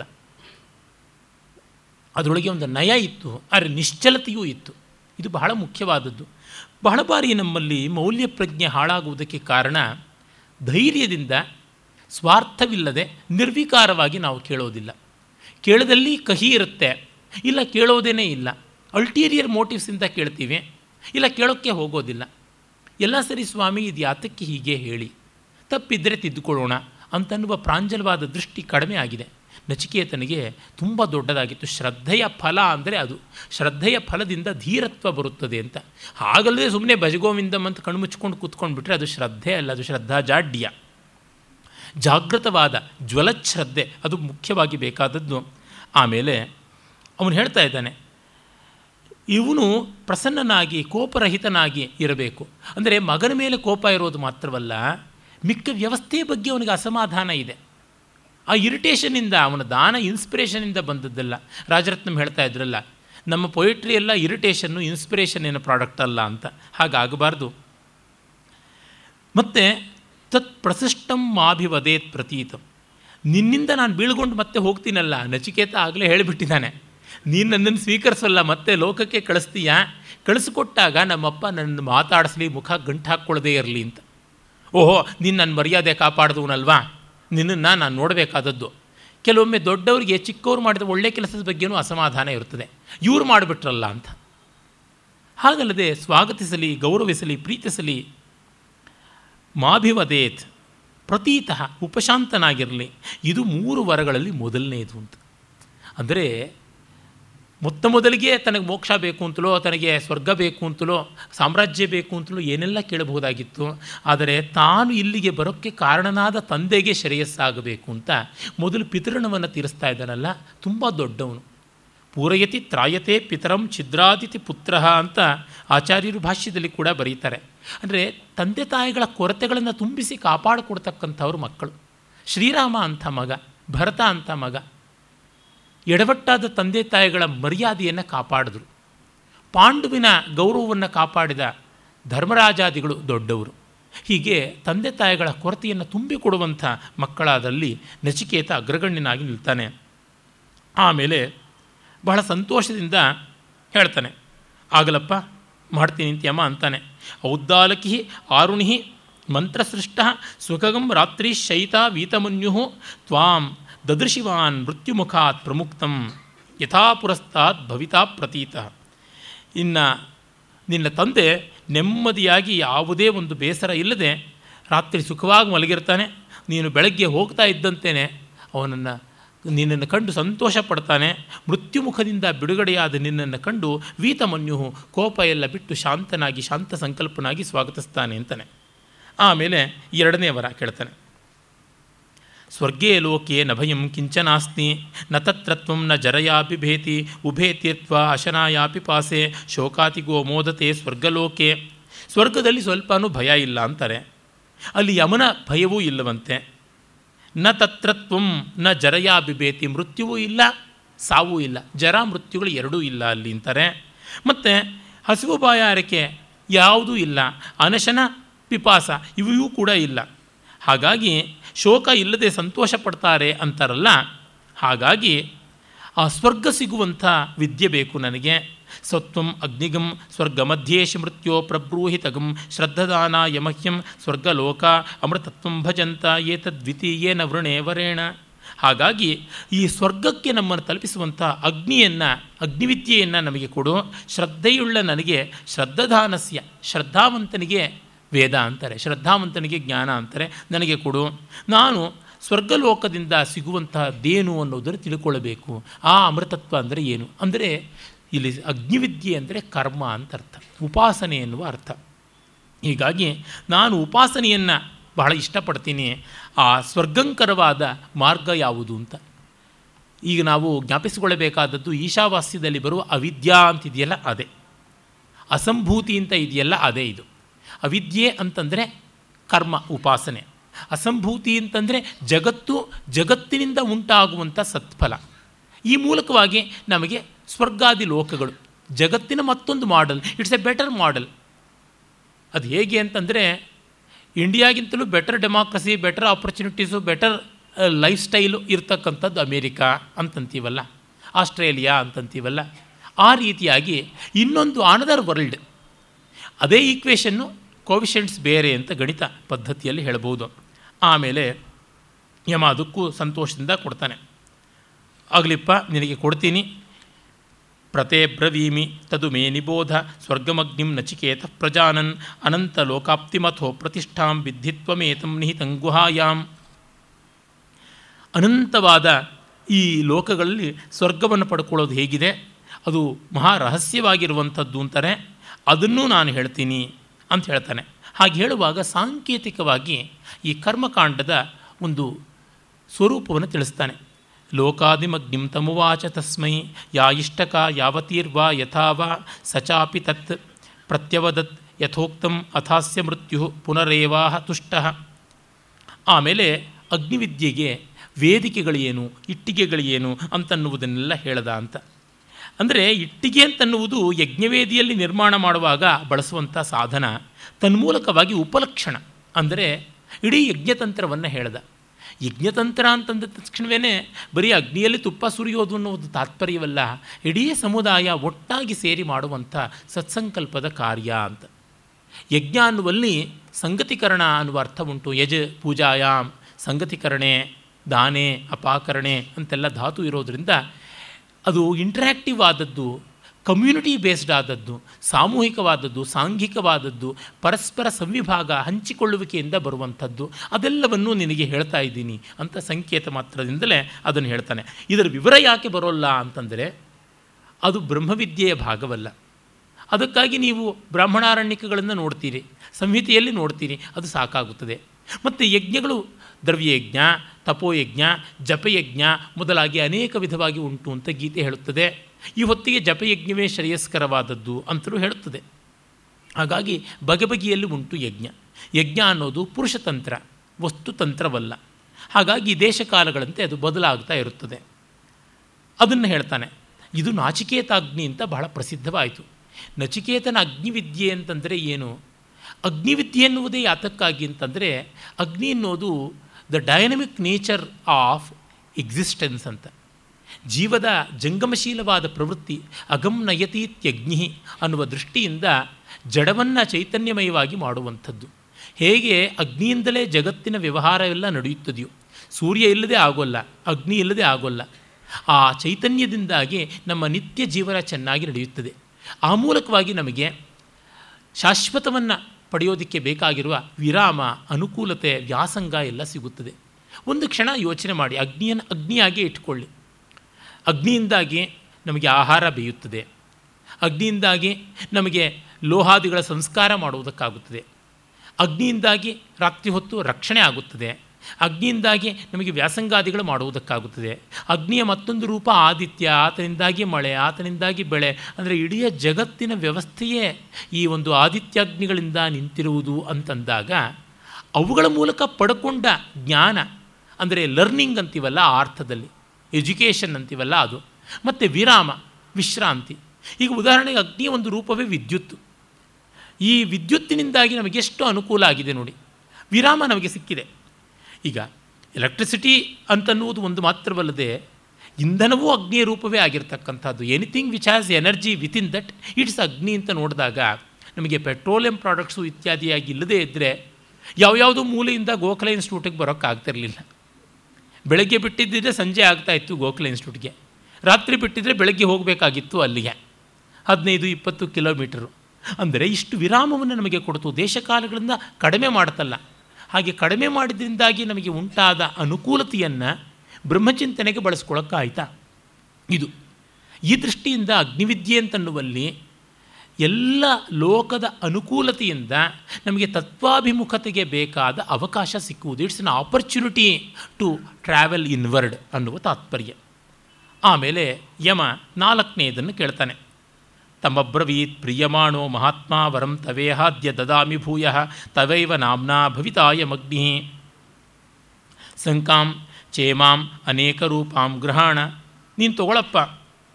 ಈ ಒಂದು ಶೃಂಕಾಂ ಅಂತಂದರೆ ಕರ್ಮದ ಎಲ್ಲ ಭಾಗ್ಯ, ಅದನ್ನು ನೀನು ತೆಗೆದುಕೋ. ಅಷ್ಟನ್ನು ತೆಗೆದುಕೋ ಅಂತ. ಅಕುತ್ಸಿತಾಂ ಗತಿಂ ಕರ್ಮಮಯೀಂ ಗ್ರಹಾಣ ಅಂತಲೇ ಅದಕ್ಕೆ ಅರ್ಥ. ತೆಗೆದುಕೋ, ಅಗ್ನಿವಿದ್ಯೆ ನಿನ್ನ ಹೆಸರಿನಿಂದಲೇ ಪ್ರಸಿದ್ಧವಾಗಲಿ. ಇನ್ನೇನು ಬೇಕು ಕೇಳು. ಅಂತಂದಾಗ ಅವನು ಹೇಳ್ತಾನೆ, ನನಗೀಗ ಬೇಕಾಗಿರತಕ್ಕಂಥದ್ದು ಮುಖ್ಯವಾಗಿ ಬ್ರಹ್ಮವಿದ್ಯೆ, ಇನ್ಯಾವುದೂ ಅಲ್ಲ ಅಂತ. ಮತ್ತೆ ಮತ್ತೆ ಕೇಳ್ತಾ ಇದ್ದಾನೆ, ತೃತೀಯಂ ವರಂ ನಚಿಕೇತ ವೃಣೀಶ್ವ, ಮೂರನೇ ವರವನ್ನು ನೀನು ಕೇಳು. ತಂದೆಯ ಸಮಾಧಾನ ಆಯಿತು, ಮತ್ತೊಂದು ಆಯಿತು, ಈಗ ಇನ್ನೊಂದು ಕೇಳು ಅಂತಾನೆ. ಆಗ ನಚಿಕೇತ ಕೇಳ್ತಾನೆ ಏಯಂ ಪ್ರೇತೆ ವಿಚಿಕಿತ್ಸಾ ಮನುಷ್ಯೇ, ಅಸ್ತೀತ್ಯೇಕೆ ನಾಯಮಸ್ತೀತಿ ಚೈಕೆ ಏತದ್ವಿದ್ಯಾ ಮನುಶಿಷ್ಟಸ್ತ್ವಯಾಹಂ ವರಾಣಾಮೇಶ ವರಸ್ತೃತೀಯ ನನಗೆ ಬೇಕಾಗಿರ್ತಕ್ಕಂಥದ್ದು ಮೂರನೇ ವರ ಅಂದರೆ, ಮನುಷ್ಯ ಸತ್ತ ಮೇಲೆ ಇರ್ತಾನೆ ಅಂತ ಕೆಲವರು ಹೇಳ್ತಾರೆ, ಇರೋಲ್ಲ ಅಂತ ಕೆಲವರು ಹೇಳ್ತಾರೆ. ಪ್ರೇತೆ ವಿಚಿಕಿತ್ಸಾ ಮನುಷ್ಯ, ವಿಚಿಕಿತ್ಸಾ ಅಂದರೆ ಸಂದೇಹ ಉಂಟು. ಅಸ್ತೀತಿ ಸತ್ತ ಮೇಲೂ ಇರುತ್ತದೆ ಚೈತನ್ಯ ಅಂತ, ನಾಯಮಸ್ತೀತಿ ಇಲ್ಲ ಅಂತ ಹೇಳ್ತಾರೆ. ನನಗೆ life after death if it exist ಅದು ಬೇಕಾಗಿದೆ ಅಂತಂತಾನೆ. ಇದು ನೋಡಿ, ಇದು ಬ್ರಹ್ಮವಿದ್ಯೆಗೆ ಹೇಗೆ ಲೀಡ್ ಆಗುತ್ತೆ ಅನ್ನೋದು ತುಂಬ ಸ್ವಾರಸ್ಯ. ಉಪನಿಷತ್ತಿನಲ್ಲಿ ಇದು ನೇರವಾಗಿ ಬರುವುದಿಲ್ಲ. ನಾವು ಬ್ರಹ್ಮವಿದ್ಯಾ ಪರಿಣತಿಯಿಂದಾಗಿ ಊಹನೆ ಮಾಡಿಕೊಳ್ಬೇಕಾದದ್ದು ಸಾವಿನ ಬಗೆಗೆ ಕೇಳಿದರೆ ಅದು ಬ್ರಹ್ಮವಿದ್ಯೆಗೆ ಹೊರಟೋಯ್ತಲ್ಲ, ಸಾವಿನ ಬಳಿಕ ಏನು ಅಂದರೆ ನಮಗೆಲ್ಲರಿಗೂ ಬಾದರಾಗೋದಿದೆ ಇವತ್ತು ತುಂಬ ಜನಕ್ಕೆ ಬಾದರಾಗ್ತಾ ಇರ್ತಕ್ಕಂಥದ್ದು ತುಂಬ ಜನವನ್ನು ಕಾಡುವುದು ಇದೇ ಆಗಿದೆ. ಸತ್ತ ಮೇಲೆ ಏನಾಗ್ತೀವಿ ಅಂತ? ಬದುಕಿನ ಬಗ್ಗೆ ಯೋಚನೆ ಮಾಡೋಲ್ಲ. ಯಾಕೆಂದರೆ ಬದುಕು ಇದ್ದೇ ಇದೆ ಅಂತ. ಮತ್ತು ಬದುಕನ್ನು ಹಾಗೆ ಹೀಗೆ ನಮ್ಮ ಕಲ್ಪನೆಯಂತೆ ನಾವು ರೂಪಿಸ್ಕೊಳ್ಳೋಕೆ ಆಗೋಲ್ವಲ್ಲ?